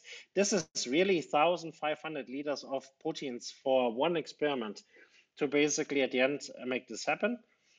The human pore or pores of multicellular eukaryotes have an additional protein. This is the protein here shown in red that has this number 358 on it on the lower right hand corner that is not found in Chaetomium. And so we did experiments um, with um, this particular protein. And so that's a really, really, really big protein. It's 358 kilodalton. It has 3,224 residues. There are many, many domains. And you see this on slide 48 on the top. There's an N-terminal region. All of these red domains um, is basically one structured domains. And when you analyze this, you get um, um, um, a species in solution that is somewhere between a tetramer and a pentamer. It's oligomerizing. It's much larger than it should be. If you go to the next slide, we solve the structure. Um, we did this with um, with a trick um, that um, um, um, was basically a collaboration with Tony Kossiakoff's lab, who generated these monoclonal antibodies, synthetic antibodies that bind to the to the structure, and this was vital to get crystals. Um, but if you take a look at at the entire structure on the upper right hand corner, you see that this has a very characteristic sort of like S shape. If you go from the upper left corner and you follow this sort of like so, it's an S shape shaped structure. It is so characteristic, if you go to the next slide, um, that you can find it in the map. So on slide 50 is an element that comes afterward, which oligomerizes this. So you basically have an S-shaped structure that is followed by an oligomerization element. And on the next slide, you see all of the remaining domains that we also solved. But the shape of this N-terminal S-shaped thing is so such that on slide 52, you can see that it can dock in five copies into this red cluster density. And so this is a really cool thing because the filaments that in the beginning Günter was um, talking about, these tentacles that reach into the cytoplasm, this is how they are anchored on the cytoplasmic on the cytoplasmic side. So there are five copies. And um, this is difficult to see. So I have a nice um, schematic of this in slide 53, where you have these tandem arrangements of these Y-shaped structures in yellow.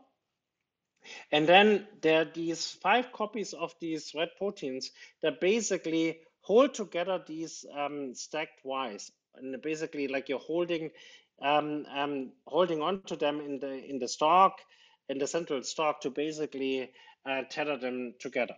And on top of four copies of that is an additional copy, a fifth copy, that is like sits like on top of it like a dome. And all of these elements basically get bundled by this oligomerization element and project these two and a half thousand residues of all of these different domains away from, um, from the pore. And so the, this part basically annotated um, one part of the missing density. If you go to slide 54, the rest of the density then had to be um, accounted for by um, the entire cytoplasmic filament complex. This is the, the structure that has this um, four-shaped um, um, hub. And so um, this is a schematic that shows now the different proteins that are colored in, in different ways. And so we solved the structure of this element. If you go to slide 55, this is how this looks like. And I picked this deliberately because we have from this uh, particular interaction, we have structures from Baker's yeast on the left, from the thermophilic fungus in the middle, and then the human structure on the right.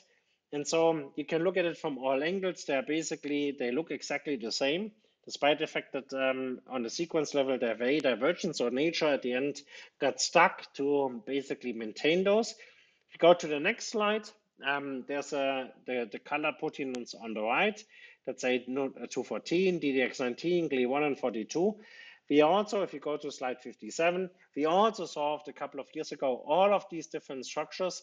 And um, there's um, there's um, an ATP cycle that is associated with how RNAs um, get out of the nucleus. I don't want to get into detail into this, but we basically solve the entire cycle of this. And at the end, um, if you look at the structure with the red box, this is an energy depleted state of how all of these proteins interact with each other. And so we they thought that this is the structure that is part of the um, of the of the pore when you when you purify a nuclei there's no energy and so this is the state that we think is um, the state that we have in this um, particular structure if we go to um, um, slide 58 what we are missing is the central hub this four-shaped hub it's four-shaped um, because of the similarity with this uh, complex that is in the middle of the pore that has the FG repeats on that. And if you go to slide 59, this is the density that is left over um, in this additional hub. And you see sort of like this hook in the upper right hand corner. You see like a long stalk followed by a kink on the upper part. It looks a little bit like a question mark shape, but it really is at the end, it's a hook. This is where the central hub goes. And on the bottom of that, you see basically how this mRNA export machinery sits on, on the bottom of this. And there's um, a second view in the middle where you basically see um, the same thing. If you go to slide 60, the important thing is, is that the placement of this um, coil hub or this four-shaped hub is very close to this dark blue protein. And so we had solved the structure, and this is a really important element um, that anchors the, um, the, um, the complex that contains these unstructured elements into the center of the pore. And so we wondered whether the, the closeness of this um, means that um, this red protein that you see on the bottom is also anchoring um, the, um, the, um, this, um, this four-shaped structure on the cytoplasmic side. And if you go to slide 61, that's is now a biochemical experiment, and I show you this because it is a really an amazing thing for me. So we had solved this channel structure, and um, you know you see the the individual on the upper right hand corner, see an alignment of the amino acid sequence um, of, um, of this protein that anchors the channel complex in the center of the pore that basically recruits these unstructured elements that form the diffusion barrier. And you see sort of like how conserved um, this element is because on the top is the sequence of the um, protein from thermophilic fungi and on the bottom is the sequence from humans. And you see the key residues that anchor it are the ones that have this red sphere on top of it but there's LLLL next to it. These are leucine residues that basically are key to anchor it. So this red element this um, element that you have here is shown in the structure on the bottom. This is thread element on the lower right-hand structure that basically sits in this opening of this four-shape. And so what we had done is when um, um, when we solved this um, channel structure many years ago, we basically made a mutation where all of these leucine residues, these L residues, were mutated to alanine, and we showed it would no longer bind um, to this four-shape structure. And the stunning thing is this, taking the mutations from the thermophilic fungus, identifying the equivalent residues, which is only three leucines, not four. There's the middle one is, um, is not conserved. We basically could test whether, first of all, this is the same element that recruits this four-shape structure on the cytoplasmic side, and also whether the interaction is the same. And so I walk you through this data because we this is a, a very nice example, and we did this many times to validate sort of like the placement. So on the upper left-hand corner, you see sort of like this um, square box from one of the interaction ones that I've shown you now several times. This is basically the interaction of the six protein complex that is um, shown here on the bottom. And we asked the question, if you incubate it with this little um, NUP93 element, this is this red element that is in the opening of the four shape, which is the sequence that is in the upper right hand corner, do we get a complex? And yes, you do. And you can see this in this little strips from the um, from the from the gel. There's this very strong band that is labeled 93 and it does incorporate into the complex. The middle one doesn't have it, and the one on the right, after you incubate them, it basically gets there. We ask then the question, is the anchor site this coiled-coil version? So we get rid of all of these colored domains and we only let, let these um, coiled-coil elements that form this four-shape structure um, and ask the question whether this binds to this 93. This is much easier to interpret because you only have four bands in the gel. One on the upper band and the, and the one that has the red dot on top of it is NUP93. The blue one is the um, four-shape structure. If you grow, if you uh, incubate these two and inject it on the column together, you get an interaction with this. And stunningly, using the mutations that we came up with from the um, analysis with the Chaetomium proteins, you introduce these mutations in this 93 protein you basically abolish this interaction. You see this on the right-hand corner. And so that was basically showing that the anchoring that we could not identify um, in the Y structure, there's not an element like this, that you recycle this 93 protein in the human pore, you bind an additional copy of this to basically anchor it on the, on the cytoplasmic side. And so this is what is shown here. You basically have these, um, um, on the left-hand side is the actual structure with the um, um, uh, with, um, with the crystal structures um, and the EM structures. And on the right hand side is the depiction of this. You see this four shape structure where this green element is anchoring basically this complex in the inside of the pore. And so if you go to the next slide, this is basically what was um, at the end published, where you see sort of like the anchoring of the red filaments on the cytoplasmic side that project all of these um, many domains um, away from, from the pore and um, of course also had um, the components that basically allowed the symmetric core to at the end dilate. The paper contained a large amount of additional information that basically probed the, um, um, the nuclear pore complex also functionally. We asked the question specifically how some of the pore elements are involved in mRNA export in, in basically initiating um, translation um, on the cytoplasmic side. But this is at the end something that um, uh, there's no time to basically go into all of this. The real thing at the end was this is like um, we basically at the end essentially completed um, the, the, the having a snapshot or two snapshots of the human nuclear pore complex. If you go to slide 64, this is just a summary of sort of like what has happened over the last 20 years, going from the upper left-hand corner from determining um, individual nuclear pore structures, and this was a hallmark, this was how two proteins interact with each other, to elucidating how the entire Y looks like by piecing individual pieces of this Y together in a negative stain um, envelope. This is this gray structure. To six years later, solving the entire structure of the Y. And then in 2015, what was really important is that we could identify the placement of the Y inside of the human pore. And that basically, um, for the first time, linked the high resolution and the low resolution structural methods that he could basically get a near atomic structure of the entire pore. We also, in very short order, solved um, the channel structure. We solved the symmetric core, which is on the lower left-hand corner. And then, then last year, we basically figured out of how the um, inner ring is able to dilate, completed um, the symmetric core um, um, structure, and then also elucidated um, how the cytoplasmic face is decorated by the proteins and also how some of the proteins are decorated on the on the nucleus side. and if you go to slide 65, this is the most important slide because this is the slide that shows the people that actually have done it.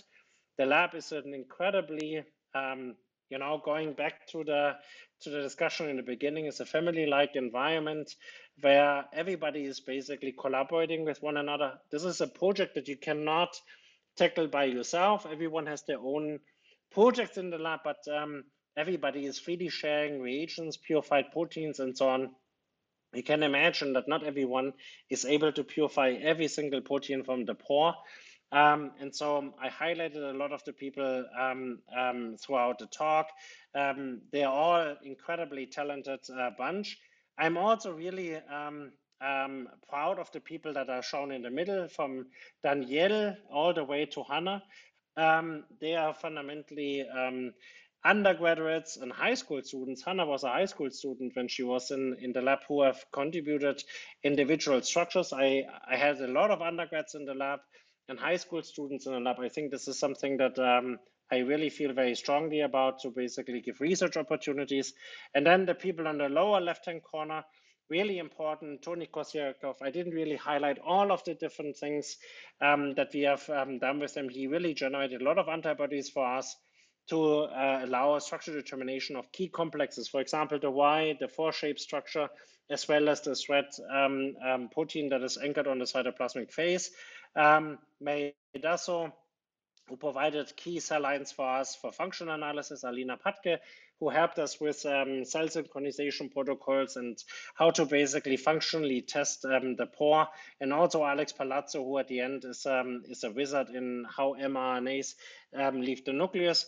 And of course, really important also on the lower right-hand corner, all of the people that basically bankroll this type of work and have basically um, helped us to basically um, get all of these advances to um, uh, to actually um, become realized. And of course, I thank you um, um, for for for being here and for for your attention. And I'm very happy to answer questions if you have any. Thank you very much. Well, thank you so much, Andre. Um, this was um, really an amazing presentation. We got to learn so much today, um, how much work it was, you know, all the different steps and um, and then all the details about the this very crucial component of our cells um, that um, you know enable life as we know it. So, thank you so much for uh, guiding us through this, you know, abundance of work and and data and and um, yeah beautiful structures. Uh, it's really amazing. And uh, I want to invite everyone to ask questions. Um, and I wanted to check with you how many minutes you have so I can basically regulate yeah. how many. I have I have some time. I mean, if there's, um, I'm very okay. happy to answer. Thank you very much, also, of course, again for actually inviting me and having me here. This, uh, yeah, thank you so much for for for giving me that opportunity. Yes, of course. Thank you. Serena, do you want to go ahead? Well, sure. I, just want to start off to thank you for what an amazing tour of force this work was, and and so many steps. Um, I, I, I guess I'll start off with. Uh, I mean, it's fascinating to you know to think about how this thing evolved and its history, and the intricacies of all the pieces coming together for both the geometric constraints, the functional constraints. I'm, I'm curious, as you went through the procedures, and, and you know, I started thinking this somewhere around slide 30 or so. Well, when, when you got to the individual structures and you worked through the the structures structure interactions and you started to get the pairwise interactions and and the pieces together. I'm wondering if how much of this along this 20 year journey just started to make sense because of all the functional and geometric relationships about and, and yeah you went through the systematic searches but I, i'm curious um, how much intuition and hunching had to do with and and um, i mean how much just knowing the the, the, the overall architecture and in the process of piecing um, all of the individual proteins together Yeah. um, yeah So I mean, first of all, the thing is this. This was um I mean, this is a relatively small field. And um the people who are actually a part of the field, you know, so it's also has a very familiar sort of like uh, touch to it, you know, when people get together, it feels a little bit more like a family reunion than a scientific conference. But the fundamental thing is this, when I started um, working on this, I really had a chance to read all papers. There was maybe 150 papers on nuclear pores, and there was like in the middle of the 90s. I didn't really go through all of this, you know, how genetic methods and biochemical methods open up sort of like the door of identifying proteins. And um, the the nomenclature of these things doesn't really lend itself to, you know, it's like so like an intuitive way. What has to interact with what? because um, somebody decided that uh, you you did not know what these put you knew that these proteins were part of the pore because you can make antibodies and they can show that they stay in the nuclear envelope but you could not really at the end um, infer anything else um, really uh, from this type of analysis and so each protein at the end had um, a number that um, was a molecular weight, which of course changes in all of the different organisms. So if you read the literature, it was really complicated to actually trying to make sense from all of this. But there was one data point that basically um, convinced me that this is fundamentally must be possible. And that is um, that was data from Ed Hurt's lab, who basically had discovered in in in the mid 90s um, by pulling on one of the um, Y components that um, the entire Y complex exists in yeast, which was a stunning, was a really stunning advance because they surprisingly found that this protein called Sec13, which is really important for vesicle formation and transport between um, the Golgi and the endoplasmic reticulum, is also recycled in the nuclear pore complex. And then they, in a subsequent paper, which was like one of the papers that was not so visible, which is a really important advance in the field, was they made tiny quantities of this and they showed that they could reconstitute by mixing the proteins together this entire Y complex. And they compared the pull out from cells directly out of the cell with the one that they had reconstituted, and the two things basically looked the same. It was easy to do in some ways because it had a very characteristic Y-shaped structure, and that's why people at the end, you know, refer to this to the Y complex. And so I think the, um, the dream and uh, at the time, and I remember sort of like a lot of the conversations between Thomas Schwartz, um, who's a professor at MIT, I mentioned him earlier, who was um, um, a postdoc in the Blobel Lab, and, and, me, basically, you could dream. Yes, it was clear we are going to get that Y structure. Yes, it may take a long time, but we will be able to get the Y. The jump really was to basically say, we are going to also get the other pieces and we're going to put all of them together that is the thing that at the end was not so obvious of how this would um, be done. But this is at the end something, if I look at this journey, we solved a lot of structures and people, when we reviewed, uh, when we submitted a paper and got reviews back, a lot of people said, well, how do you know that this is really a state that occurs in the, in the fully assembled pore? It could be an assembly intermediate. And so the biochemistry was really the only way to basically eliminate these types of doubts. In the presence of all proteins, this is the interactions that you get. And of course, you can solve a lot of structures, but individual structures in the end didn't really give you an important answer, right? I mean, um, I remember it's like, you know, one of the graduate students in my lab, Dan Lin, you know, it's like he solved a really important series of, of um, structures of this protein that's very flexible, this orange protein. We had many different states of this, and this was a really important thing, but we really did not know what it was doing. And at the end, we could put it all together in the envelope. And I asked him, so do you want to be known as the person who solved the structure of NUP 170 with NUP 53 and 145N, or do you want to be known as the person who solved the symmetric core? So in the end, this is the way of how things went forward. I mean, some of the things were stunning advances that I did not, I wish I would have anticipated. I mean, for example, we solved the Y structure.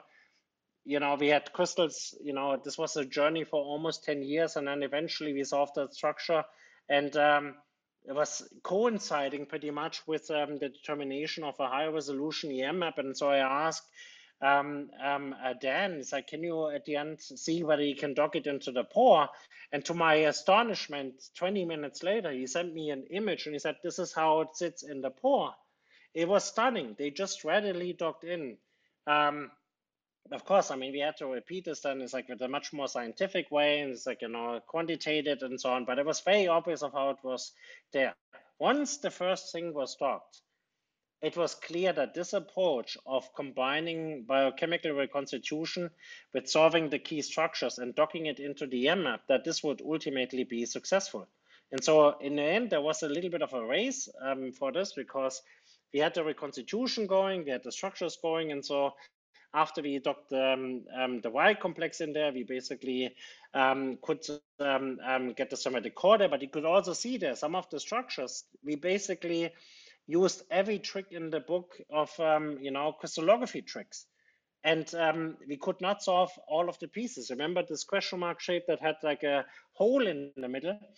Because we couldn't solve the entire structure. And so then what happened is this electron microscopy um, came came online that you could get um, sidechain resolution structures using EM, and that basically bailed us out for a lot of these interactions um, because some of these interactions were fundamentally they were they are not good targets for crystallography because these rubber bands that um, uh, as I described them, the, these um, these linkers are basically strapped these large structured domains together.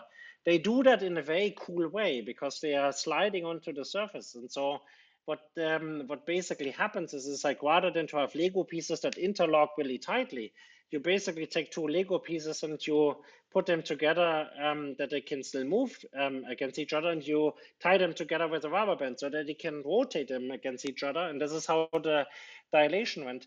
And so, in many ways, the um, the things that we have been doing, you have to have some kind of blind side from this. You cannot at the end um, sort of like say, well, you know, it's like we're going to solve all of these structures and then we're going to dock them in and then there will be an EM map that will be done. It's at the end you have to you have to have faith that at the end the advances that you make that you can basically make a story out of this. I mean, I just had a discussion um, um, about this with Stefan Petrovic, who was a graduate student in the lab. You know, it's like he, you know, asked, and I was like, you know, it was not so obvious until the very end that we could basically figure out exactly how far the inner ring is dilating. But that basically fell out sort of like out of the analysis. We could get one state and then there was another state. Can we do this? And um, can we dock it into this one? And so you have two types of states, one with a closed central channel and one with an open one. And so this was almost a side product of the of the analysis, but it's often an incredibly important problem and showed sort of like the power of um, of um, structural biology because if you see it, you actually really know how some of these things at the end work. And so I would say at the end, um, really, this it was not, of course, obvious from the beginning that the thing is going to work, and it was also not obvious that at the end um, that the advances could be made at a time that um, that were made. And many times, I think you know the technological advances um, in EM and the advances in in in in um, in in uh, in EM, in like low resolution EM, in tomography, and then also high resolution EM structures, really at the end bailed us out in, in, in getting these structures at, uh, at the end together. I think where I'm where I take sort of like some pride in this is, is that I really at the end I was convinced it would work. I did not know exactly the details and I did not know what it is, but I at the end followed one of the advices. I think if there's I learned a lot of things from Günter. I was in the lab for um, for almost 10 years. But I think the most important thing I learned from him, he was always saying, you have to work on something basic. The basic thing from today is going to be revolutionary things um, of tomorrow, but also work on something that you can solve in your lifetime. And um, I really thought at the end it's going to take my entire life, if I'm honest. And um, it's a little bit at the end, if I'm honest, it's a little bit also a bummer.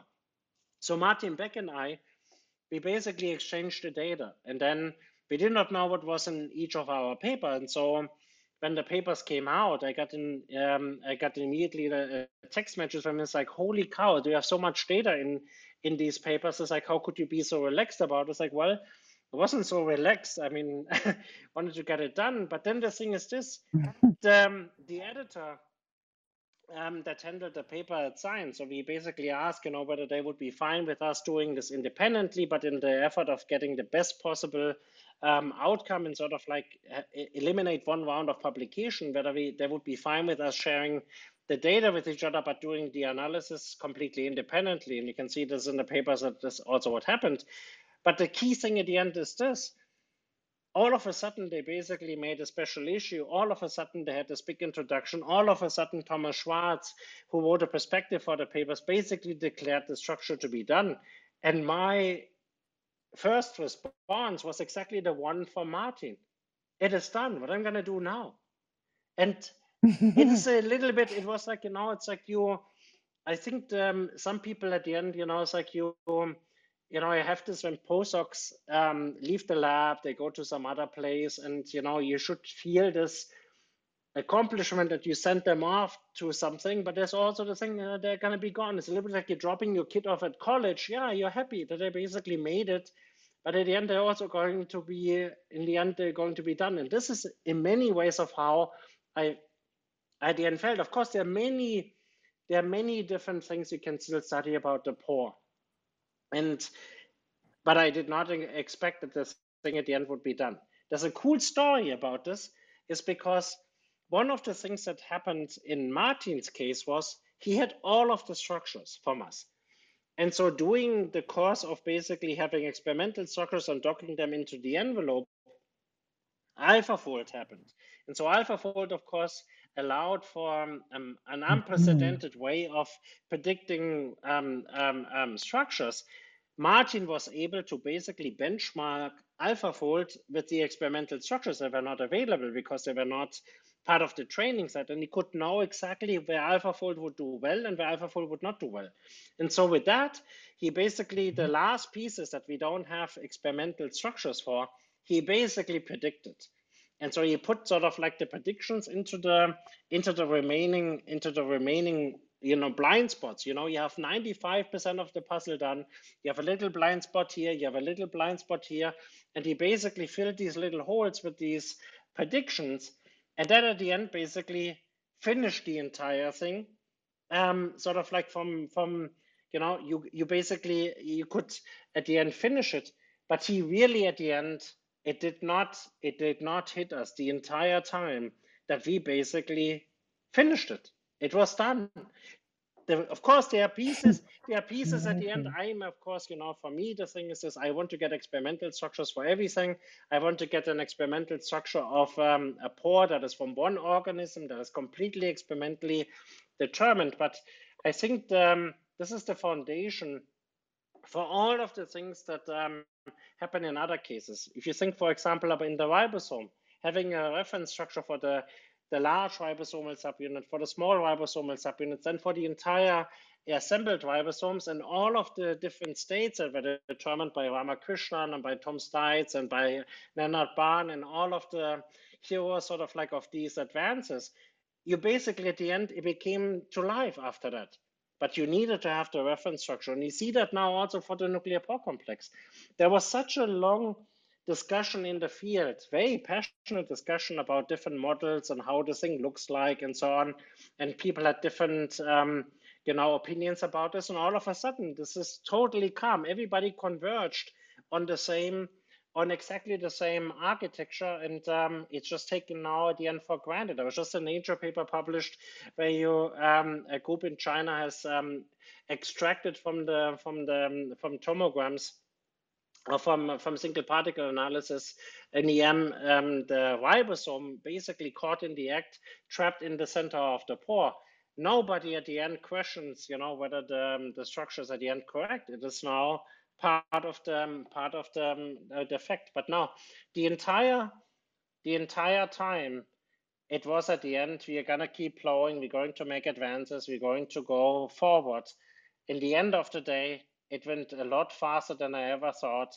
And it basically allows us to at the end go for you know the next big things you know which is at the end how rnas really leave the nucleus. How is this nuclear pore complex really assembled in the cell? We have a machinery of so many different components. How is this basically put together? How are transport factors basically regulated? You know there's this cool thing that um, the pore is dilating. How is this regulating transport? You know there's um, many, many, many questions like this that are now follow-ups that you could never have dreamed of, uh, dreamt of 20 years ago to basically start to tackle. And um, this is where the thing is um, at the end. Um, you know, this is the next uh, the next big journey to basically figure out how does this really work? How is it involved in diseases? How can you fix it, and so on. So no, it's like it's amazing. It's not. Yeah. You know, you wish you could design it and you could say we're gonna do this, we're gonna do this, we're gonna do this. What I designed was at mm. the end, we solve the Y, we hopefully can dock it in, we're gonna do the reconstitution, and then we're gonna parallelize this approach with the people in the lab. I think the, the thing that I really want to highlight is it really takes a particular type of person to actually join an enterprise like this. I mean, I was very lucky that at the end, the students um, that worked with me in the very beginning um, when when when the group was part of the Blobel lab at Rockefeller, that joined me. I think they only joined me because Günter was at the end saying, "This is amazing. You should be really doing this. This is a really big thing." But Günter really did not appreciate to all detail how complicated that ultimately would be, and I would have never been able to persuade somebody. He's like, "Why do you join me?" But then it became really successful, and people joined this effort, and then when when I started at Caltech, I mean, I was very lucky. I mean, there were some students who really at the end embraced the sort of like you know the pioneering aspect of this. Is like, yeah, we may be able to really at the end get this entire structure, like Dan Lin and um, Andrew Davenport and um, Stefan Petrovic, and you know some of the um, some of the postdocs who were uh, at the end in the lab who really at the end embraced this idea. It's like, well, you know, it's like we're going to work very hard and hopefully the thing is going to work out. And um, in the end, it did work out. And it's a big, you know, it's um, it's a big. The way of how the science is done is actually in many ways, I think, very different. People ask me, what is the success of this uh, group? Where does this come from? I think it really comes from the camaraderie of the people that work together on something like this, because it takes a certain type of person to actually do it. In physics, this is much more common. You know, the people who have worked on these huge projects, like, you know, the Higgs boson discovery, and you have teams of, you know, um, many, many people that basically work together in sort of like the life sciences, this is not as common. People basically work on their own little project and they basically try to make the biggest bang. But this is sort of like a single person really cannot make at the end a really big splash completely by himself. It's impossible or herself. This is really impossible. It's amazing as you as you tell the story. I can imagine this twenty year journey of um, such complexity. You know, be, hearing someone declare its completion would be its own first of a kind event. But there's wouldn't. there's one thing that I can tell you that this is absolutely stunning. This is actually something I wanted to say this earlier, but mm-hmm. I, I then I forgot and I got a little bit off track. So when we published this um, the paper in 2016, which was basically um, a coordination um, between Martin Beck and I. We basically, it was clear that we could make this advance, and it was clear that he could make this advance. And we were talking, and then it's like, well, we are about to submit a paper. And I said, okay, let's make sure we submit it. And at that time, it was really in two weeks, you're done. And if you are not done, we are submitting anyway. And it would have been both ways at the end like this. And then the paper got published, and um, Science um, had a really unbelievably talented um, um illustrator um, um, who basically illustrated the, the, the this cover, and uh, Valeria Altounian. And she is stunning because she really understood this very well. She made a really beautiful cover. And so when when the other papers now got accepted last year, they basically also um, um, um, asked Valerie to the, uh, to design the cover, and I had in the meantime um, hired Valerie to basically make some of the animations from us, and um, she knew more about the pore than any sort of like you know casual person that sort of like works on this project for a little while would would possibly know. And so at some point we had this conversation mm -hmm. When Martin um, and I and, uh, and Valerie and um, um, um uh, Di Young and um, and um, Walter uh, uh, Vinson, you know, the key people from science, basically at the end we discussed sort of like what would be on the cover. And Martin never questioned why she, why Valerie would know so much about the pore. It was just very natural for him. But then something amazing happened because we did not know what was exactly um, uh, in Martin's paper. We also did not have his coordinates. And similarly, Martin did not have the coordinates from us. And so we basically had some of the structures that he did not put into his map, and he had some of the AlphaFold model he put into his map. And so Valerie said, why don't you send me your coordinates? And she combined it. So she was fundamentally the first one who actually saw the entire structure. So she designed the cover. Beautiful. She designed the cover and emailed us sort of like, you know, the drafts of the cover. And my thing was at the end, it's like, gorgeous cover. Can you send me please the coordinates?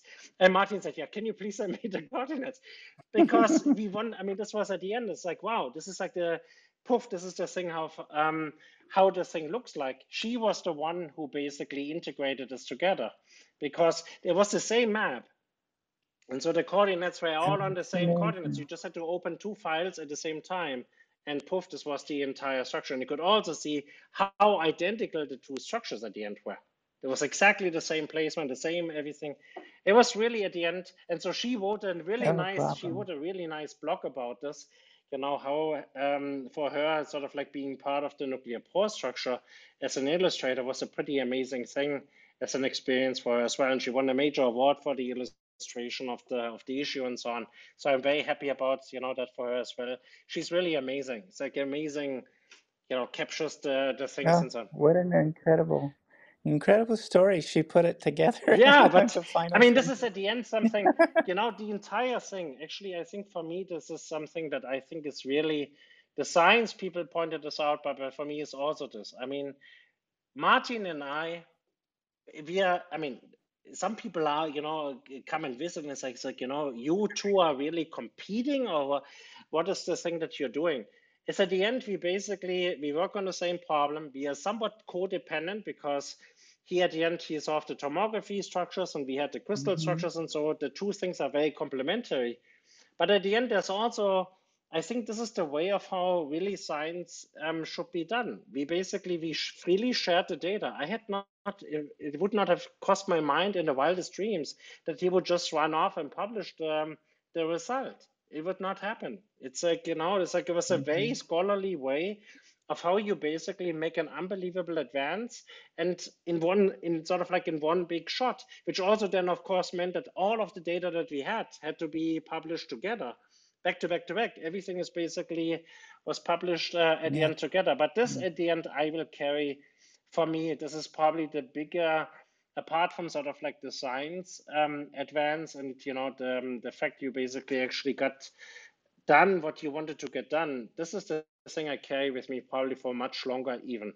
The fact at the end that it's like the science could be done in such a way, in an open way, a trusting way, and um, in a very scholarly way this is something you know it will always connect it will always connect me and tim together and will always connect the people from the lab together. And it's a pretty amazing to be honest this is a pretty amazing feeling much more so than the, um, than the than the advance which of course you know eventually it hits you then you know it's like the sadness goes a little bit away and you say like you know it's actually kind of cool that we made it happen and it's um and it's well and as you mentioned you know the completion of such a monumental effort is is a new beginning for so many follow-on questions well i mean this is also i think this is something where the lab is is at an interesting junction in this way because now of course you can think about um, creative ways of how you can milk this advance to basically launch a complete new field right? mRNA export is one thing NPC assembly yeah. is another thing the disease involvement of the nuclear pores is another thing. The machineries that take the nuclear pores out is another one, and so on and so on and so on. The, the, the mechanosensitive basis of the dilation is another one. Um, and so I think th oh, this yeah. is something, this is sort of like in, in many ways, it's a golden time to basically look for the next generation of questions, which really is opened by having this um, this um, this reference structure. Very exciting, exciting time.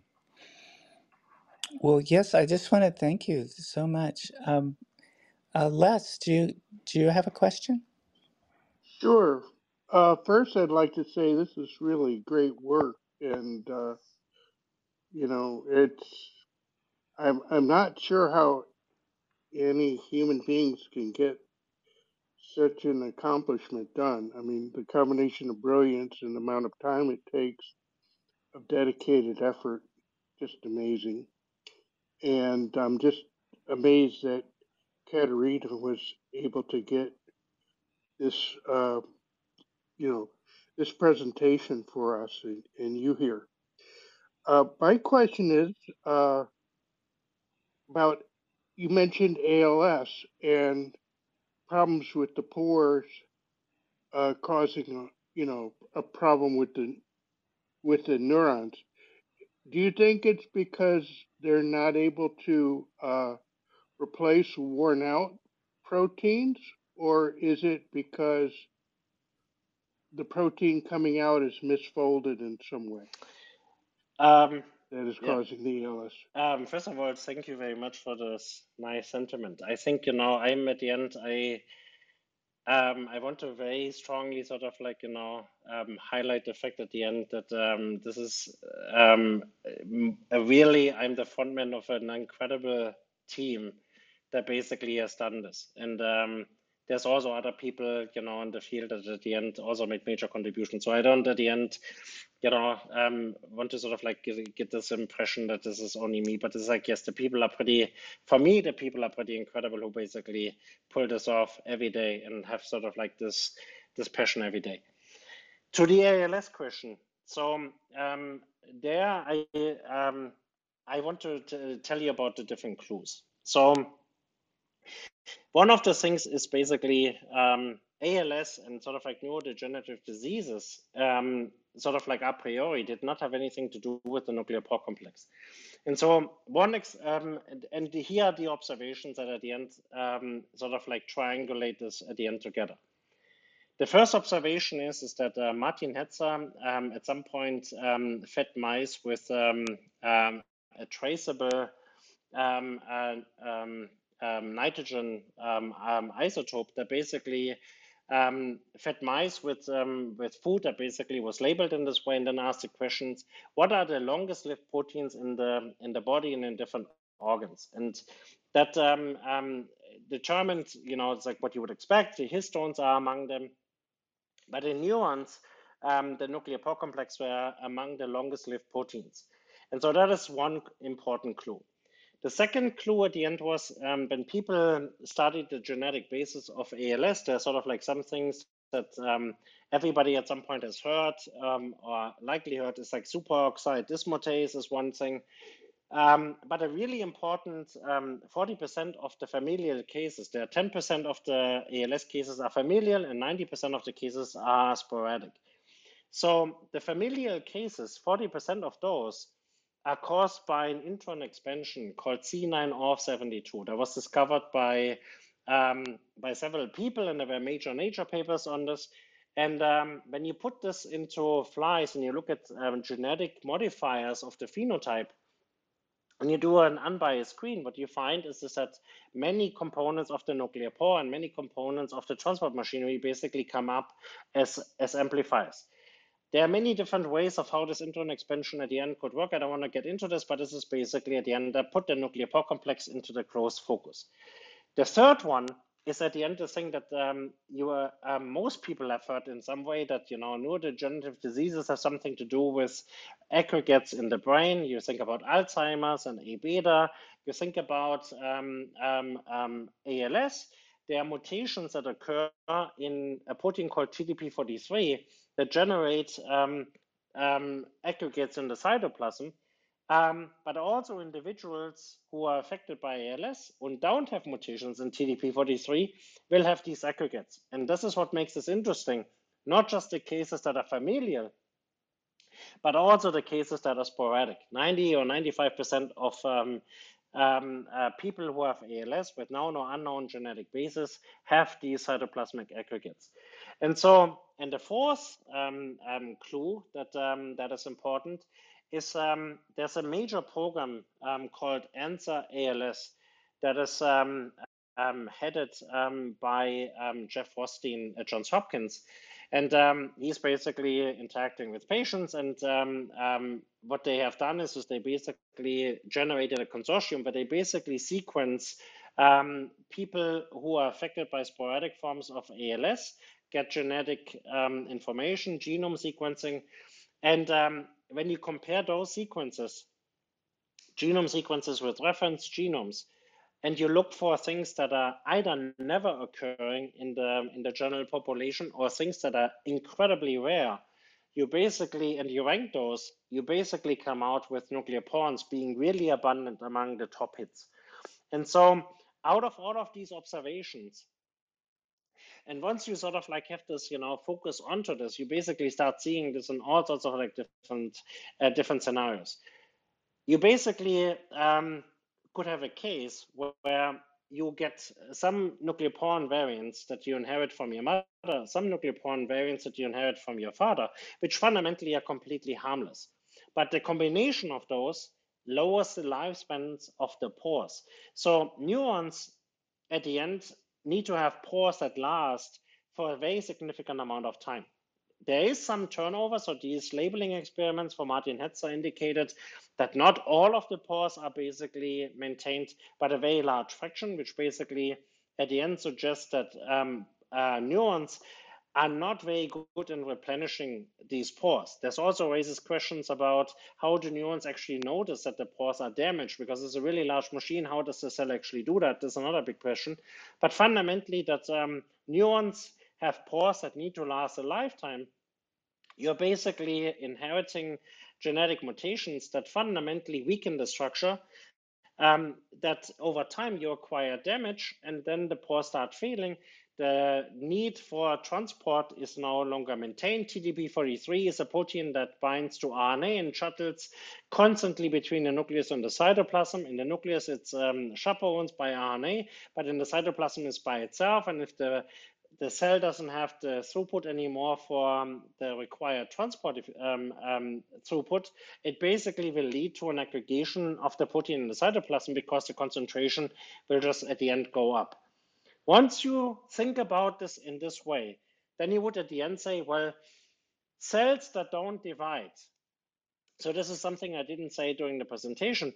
Nuclear pores actually dismantle during the cell cycle and they are really important um, markers, checkpoints um, for the cell that the nuclear envelope is, is, um, is dismantled.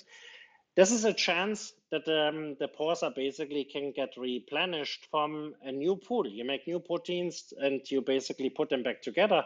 But if the cells are terminally differentiated and they are no longer dividing, the pores are not really easily taken apart and being replenished. And that's probably the reason why they are longest long-lived proteins.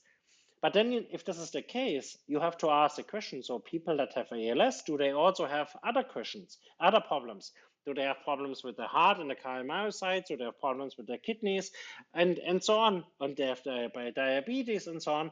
And yes, if you look at the medical literature, you find exactly those things.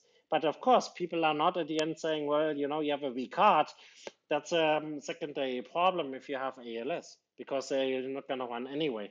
And so once you think about it, um, these nucleoporin diseases in this way, you then can answer the questions like, well, there are other neurodegenerative diseases that do not affect the motor neurons, the motor, um, um, um, the, the, this neuro, uh, this little strip of this uh, motor cortex, um, but other parts. And so you think about, you know, could other neurodegenerative diseases or other uh, um, um, um, uh, brain disorders really at the end have something to do with nucleoporins? And the answer probably is yes. There's going to be um, a component. If the, the hypothesis is true for ALS, then you basically affect with different types of um, nucleoporin variants other cell types that basically will have other stresses.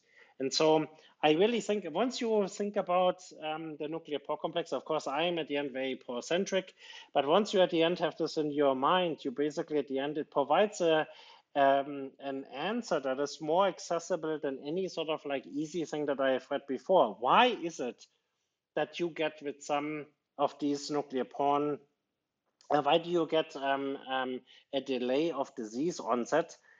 Um, um, and why do you get born and why is this at the end? Why is the pore functioning for such a long time? Well, I mean, if you have nuclear pores that uh, lower the lifespan and the cell cannot turn it over, that provides a nice um, a nice um, explanation for for why you have a 20 year timer that you basically set off and um, I think there's I mean the, the the, evidence for this is, is by far by by no means proven but in in in cells when when you make from um, from patient cells um, um, um iPS neurons, you can basically get um, sort of like some end state, six weeks sort of like after culturing these neurons, you can start seeing um, TDP43 aggregates in, um, in a fraction of the cells. I think this is an interesting hypothesis that needs to be thoroughly tested. yeah, thank you so much for, for that explanation. And that's really interesting. I was thinking about you know progress that people made um, with mitochondria related um, you know uh, issues that uh, you know recently people achieve to um, transplant mitochondria yeah. um, successfully. You know the nuclear pore is so essential. Do you see a future of addressing that? I, I would assume that also for aging, this is like a, a very if we want to address healthy aging, that probably this would also be like a major target that we need to address. Like, would there be a way of transplantation, or is there maybe parts of the nuclear pore that are more accessible? And if you fix those, kind of the rest um, renews itself, so you could you know use the virus because viruses use the nuclear pore also for access to the to to to access cells for their purpose would we be able to use viruses to kind of fix nuclear pores in in organisms or maybe just in some organs that are affected like the heart or liver or something yeah so um, this is also there's um, um best answer for the for this questions at the end what other people have done. So we don't know really how pores are built and um, what the bottlenecks for these things are. But um, in some of the um, iPS neurons that you generate um, from patient cells, where you don't necessarily know whether the variants that are carried in the cell line actually are the, the, the cause for this phenotype is really the nucleoporin variants. This has to be directly shown by introducing them into cell lines, making them, and at the end, uh, directly showing this. But in these cell lines, um, patient cell lines, what you observe is that um, nuclear pores start generating phase separated um, um, um, uh, droplets in the cytoplasm. And this is a phenotype that you can overcome by specifically overexpressing POM121. This is work from Jeff Rothstein, where basically um, that indicates that POM121, which is one of the integral membrane proteins that anchor the pore in the nuclear envelope, is a bottleneck for nuclear pore assembly. And so that is a kind of a nice experiment because you can at the end see that the cytoplasmic um, aggregates or the phase separation compartments basically go away and you generate new pores. Um, but at the end, of course, you need to have a systematic analysis of how pores are built, and that will probably open the door for totally new types of um, of um, of therapies that basically would go at um, you know you generate new pores. What do you have to actually do for that? In the case of ALS, there seems to be a secondary problem, which is somehow, this is another hypothesis, is also not completely proven, but I think it is um, uh, much better shown than the nuclear pore variants. So what happens is, is that um, somehow um, the cell, the neurons realize that there's something wrong with their pores. And that is at the end, that is fatal because these cells are able to take out pores using an, um, a pathway that is dependent on specific ESCRT components. Um, there's a particular factor called CHMP7. This is work from, um, from um, Patrick Glass from Yale that basically at the end shows that pores are basically taken out of the nuclear envelope using this ESCRT pathway. And so in ALS, what happens is the cell realizes that there's a problem and then actually accelerates the removal of pores. At least that's the hypothesis where the pores, Jeff Rothstein called these pores injured in some way. It's not really clear what the trigger for that is because you have to think about the machinery is a big machinery. How does the cell notice? Where is the bottleneck that the cell notices that um, the pore should be taken out? And so one of the ideas is, is to basically at least to slow down the sort of like acceleration of the disease progression by basically eliminating CHMP7 from neurons by making antisense RNAs or some other sort of like method to basically see whether this would at the end have an effect. But I think your question is a really good one, right? I mean, it's at the end, we now know how the thing is built can we, I mean, how it looks like when it's built, we have an atomic structure um, of that. Can we figure out of how the cell actually makes it? Because there must be certain factors that basically at the end regulate the entire assembly of pores.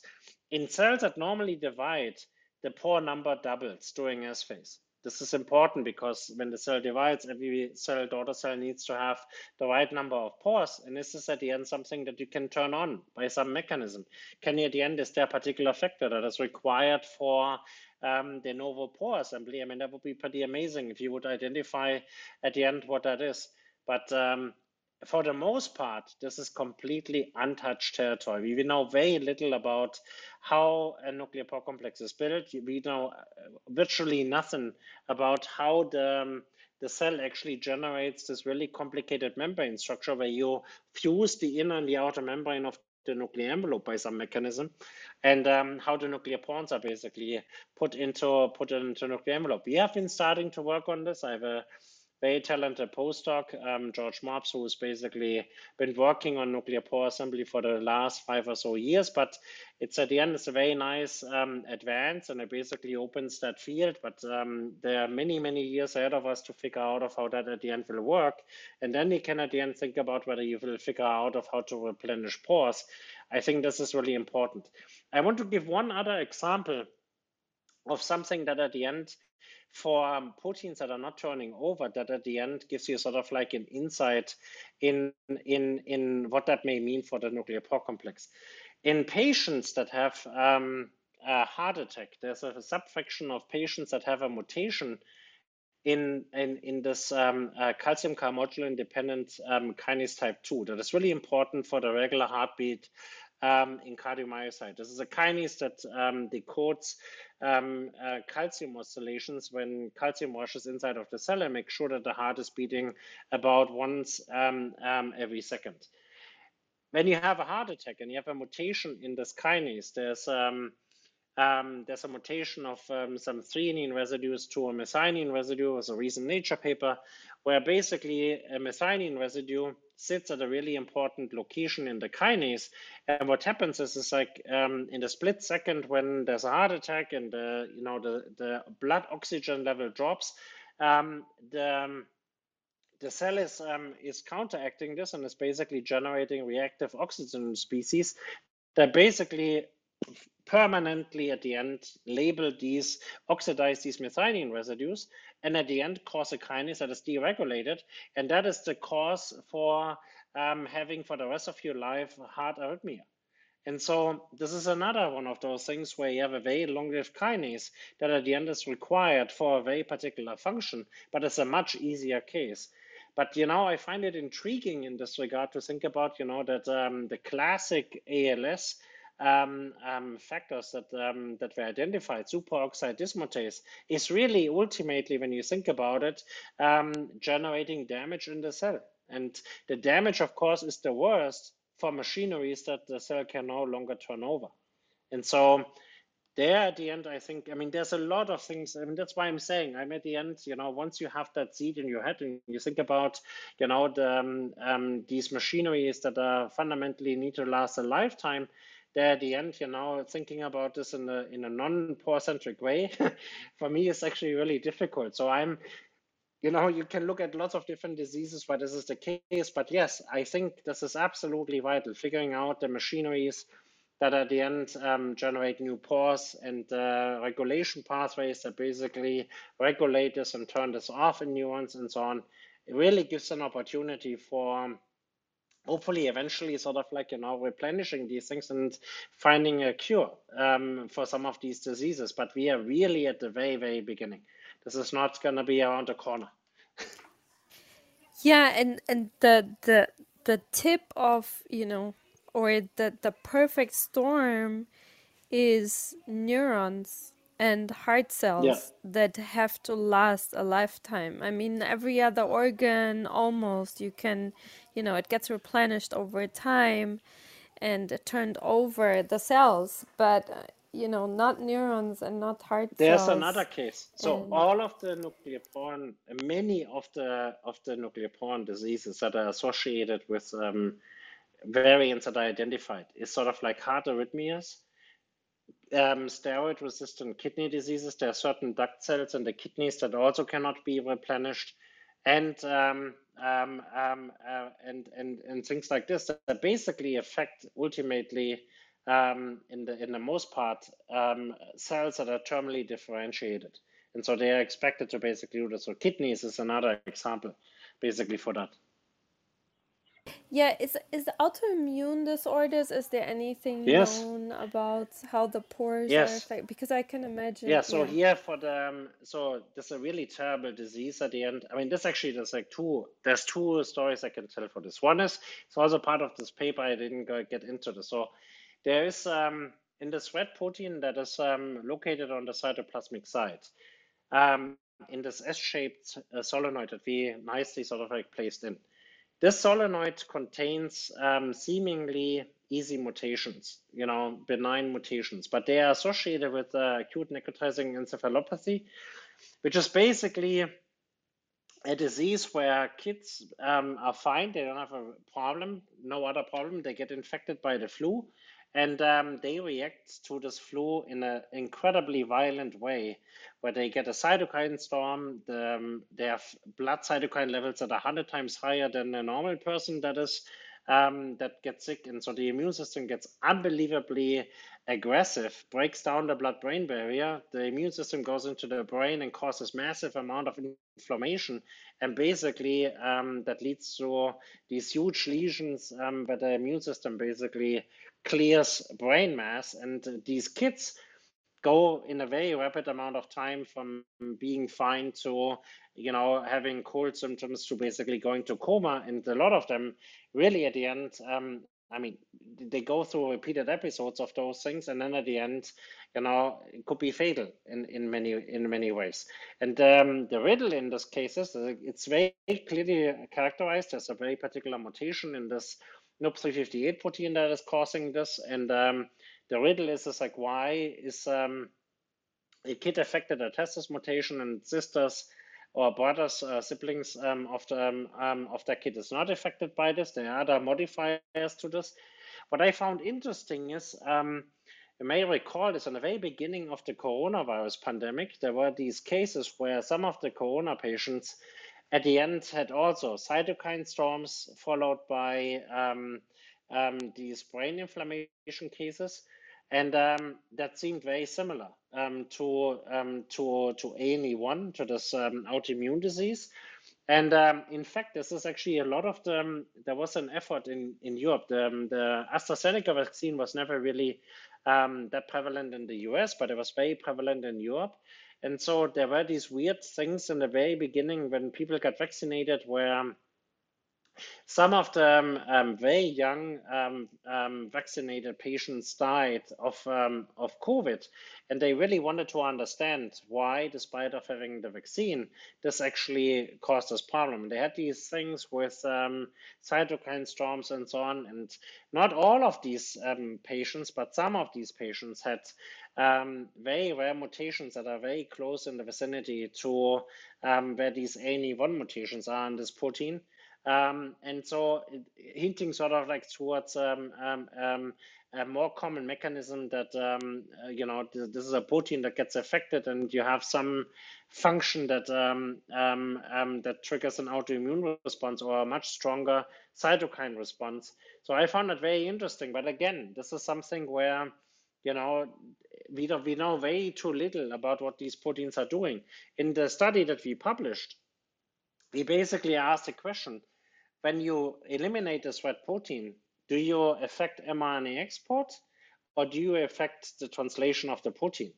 Because um, we knew that um, the protein levels um, um, we basically because it bound RNA and so you knock out the protein and it didn't really cause a retention of the RNA in the nucleus, which we would have expected, but it did cause a huge um, reduction of um, of reporter constructs and um, and their expression, which basically is uh, you know tells you how little you know about um, this entire pathway because it's like the first stone we turned around, we asked the question, is this protein involved in this or that? And it's like it turned out to be really important in translation initiation, but nobody at the end ever um, implicated this um, um, in this way. And so there's a huge amount of basic science that is missing in this very particular junction. And it's like, you know, um, the question that I would ask, and sort of like ask, sort of like you know, when students come to the lab and people at the end sort of like interview for for postdoc positions, I ask, and I was like, think about how many proteins you know are involved in the regulation of all aspects of the flow of genetic information. You know, from transcription regulation to DNA repair to splicing to um, you know ribosome assembly and uh, translation initiation and protein folding and um, how many factors can you tell me are involved in um, in the life cycle of the RNA at this very particular junction where the RNA is before it gets exported and when it gets exported and when it gets prepared for translation? There's very little known. This is a real blind spot in the in the central dogma. Yeah, I think that's really interesting, and I don't know if you know this, you know, very. Uh, probably very preliminary data that is out there from because we started this conversation with ALS, right, and the perfect storm with neurons and and um, that have to last a lifelong with the pores combined.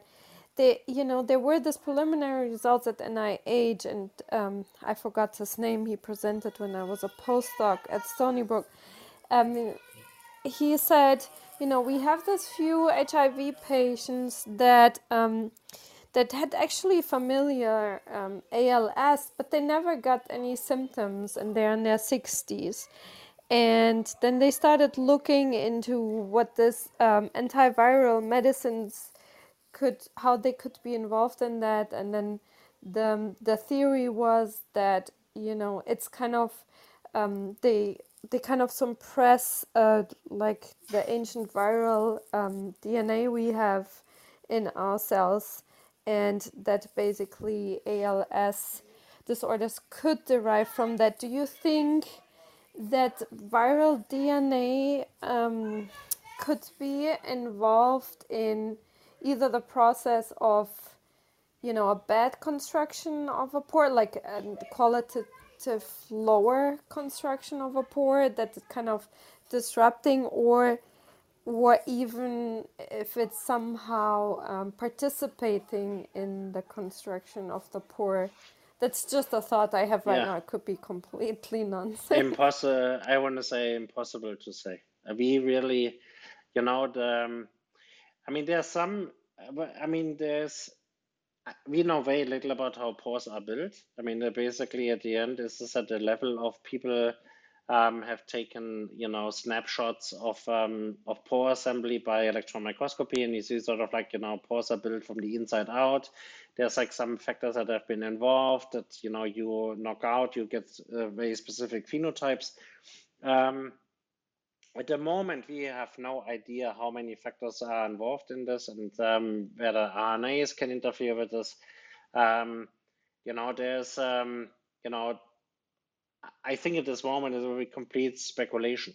What I can say from from our work is that um, what we found exciting, and this is not just, I mean, our work, I mean, other people have also seen sort of like some of these things, that the transport factors, the karyopherin transport factors, and there's, you know, a family of sort of like 24 different proteins or so, that they basically play a role in regulating um, the interactions between nucleoporins. And they are 100, um, they are very obvious candidates to be full assembly factors. And um, which would basically, um, you know, eliminate one riddle how a channel and the transport machinery could have evolved at the same time. Well, it makes sense because the, um, the transport factors are the assembly factors for the for the nuclear pore that required additional functions. But um, I think there's a lot of surprises that basically are that await us here of how this is at the end regulated. What are all the components there? Um, there's there's also not just one pore. You know, it's like the regulation of which proteins bind to the pore, what are the traffic lights, you know, do you really want to have a pore that is exporting RNA and at the same time importing RNA polymerase and things like that? I think there's a lot of things that um, that um, that we don't know, and I think at the moment everything at the end is uh, is possible. This is a really cool observation that at the end, you know, it's like you have some ALS patients that don't get any that don't get any um, phenotypes, and but I mean, you know, following this up is um is um you know it's so often it's very difficult because if you at the end you don't have enough um, um, you don't have enough um, you know if you have a genetic tree and you figure out what the what all of the components are of this you know like in the familial form of ALS you have a an entry point to basically figure this out. But for these rare cases where you know, more or less anecdotal. It's going to be much more complicated to figure out what is actually happening in these in these patients. And you know, the time span is not something that is um, lending itself sort of like you know for easy experiments. You know, you have 20 years of um, of time that you need to wait somehow to basically get a phenotype. This is not so easy to replicate this um, um, in the lab. And so you can do this with iPS neurons and then, you know, in six weeks down the road, but this is really at the end mimic the, um, the things that are happening um, um, in vivo. Who knows? One thing that is an interesting thing to add here is, is that um, the mutations that you identify in the nucleoporins in mice and in humans, that this is something that you cannot easily just transfer. So there is a variability among the even the mammalian species that is not so easy. So you cannot just at the end hope that you make a mouse that basically carries some of the um, rare nucleoporin variants, and at the end you're gonna get ALS out of that. yeah, that's interesting to know. Thank you so yeah. much. And um, I don't know if you have time for one more person question. I, I know we, I could ask questions forever and yeah. ever and keep asking, but we have a limited time it's getting late and you talked for so long. So I give you, Abyss, if you, you have, have one more question, I'm happy to do that. But yeah. Yeah, yeah, I agree. I wanted to give Abyss. He he waited so patiently. So yeah. Abyss, you have the last question.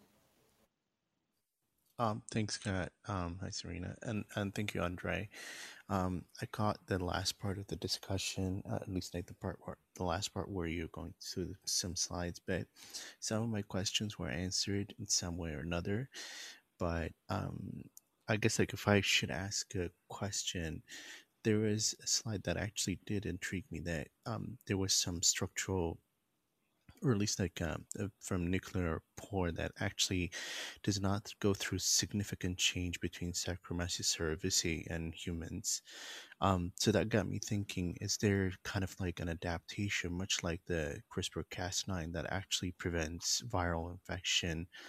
Um, not just viral infection, but sort of like an adaptive way of reorganizing, um, you know, those nuclear pores so that, um, you know, foreign invasion of viruses cannot encode um, genetic material onto the you know single cell organisms, uh, much like bacteria. Um, that's an interesting question. So I mean, sort of like the um, for context. I mean, of course, the nuclear pore complex is an incredible target for viral virulence factors, right? Because viruses in either they replicate in the cytoplasm and they don't need to um, uh, go into the nucleus, but they have a big advantage if the nuclear pore complex is not functioning twofold because one is um, the cell, if the cell cannot make um, cytokines, it will basically not be able to warn neighboring cells. And secondly, if the cell cannot export RNAs, the virus can take over completely the um, translation machinery in the cytoplasm. Um, and of course, if viruses need to at the end uh, integrate into the genome, they need to find some way to overcome the pores. And so um, in resting cells like HIV, where this happens in T cells, the um, pre-initiation complex actually needs to go through the pore. And Martin Beck actually um, uh, captured a snapshot of the HIV capsid stuck inside of the pore. That's actually the structure that we use for the dilated um, for the dilated state. The other thing is this is like the, um, the architecture of the, um, the fungal pore and the human pore. These architectures are very similar, and so the inner ring is basically identical. And um, there's a small variations of the same theme. There was like a big discussion in the field at some point whether there's like one ring of the these Y complexes that form a structure or there's a tandem ring. And um, at some point it seemed like, you know, in, uh, humans have a tandem ring of two rings on both sides and yeast only has a single ring. But it turns out that there's a subfraction of the pores, about 10% or so, that basically at the end has a tandem ring on the nuclear side as well. And um, these are pores that are associated with like one of the proteins that decorates the nuclear side and um, most likely to prevent um, ribosomes from going through these pores. And so there's not just one pore in each cell. There's going to be different types of pores, some of the proteins that are bound, some of the proteins that are they are not bound. But overall, the architecture is is basically is basically identical. The question about um, the viral interference is an interesting one because um, some of the RNA elements, so some viruses basically generate um, elements that are very effective in hijacking export factors. Um, one example is this um, um, CTE RNA that uh, binds very specifically to this P15 TAP or NXF1 and NXF2 export factor. And it does that in a very effective way because it's basically um, it is an internally symmetric structure that binds um, to two transport factors at the same time. And it's believed that uh, because it can bind two, it at the end, it will be much more effective in, in being exported.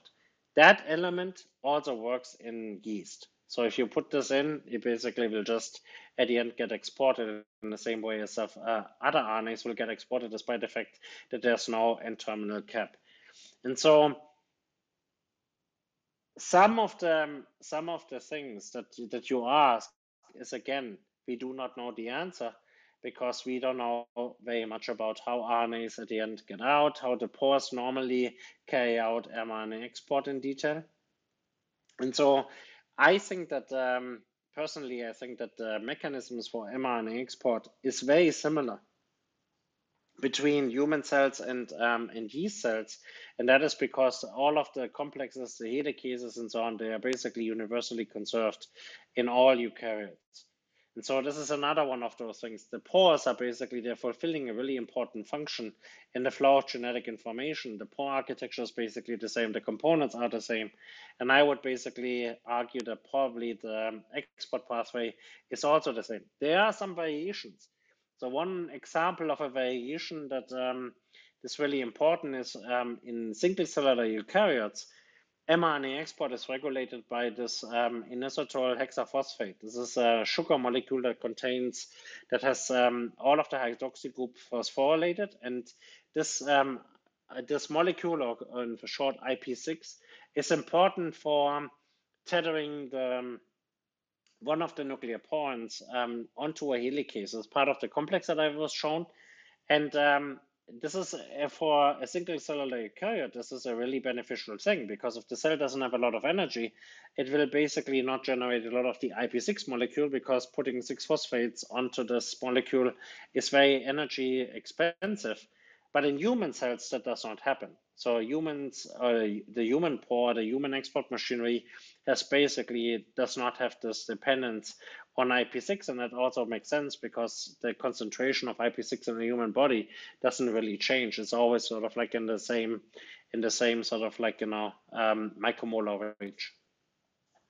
But again, your question to answer your question, you would need to know how basically much more about how the pore functions and how viruses sort of like you know take advantage of some of the pathways but we really have not scratched even the surface on on all of these different pathways.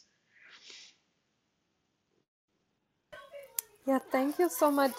And um, yeah i want to give you a break now from us. Yeah.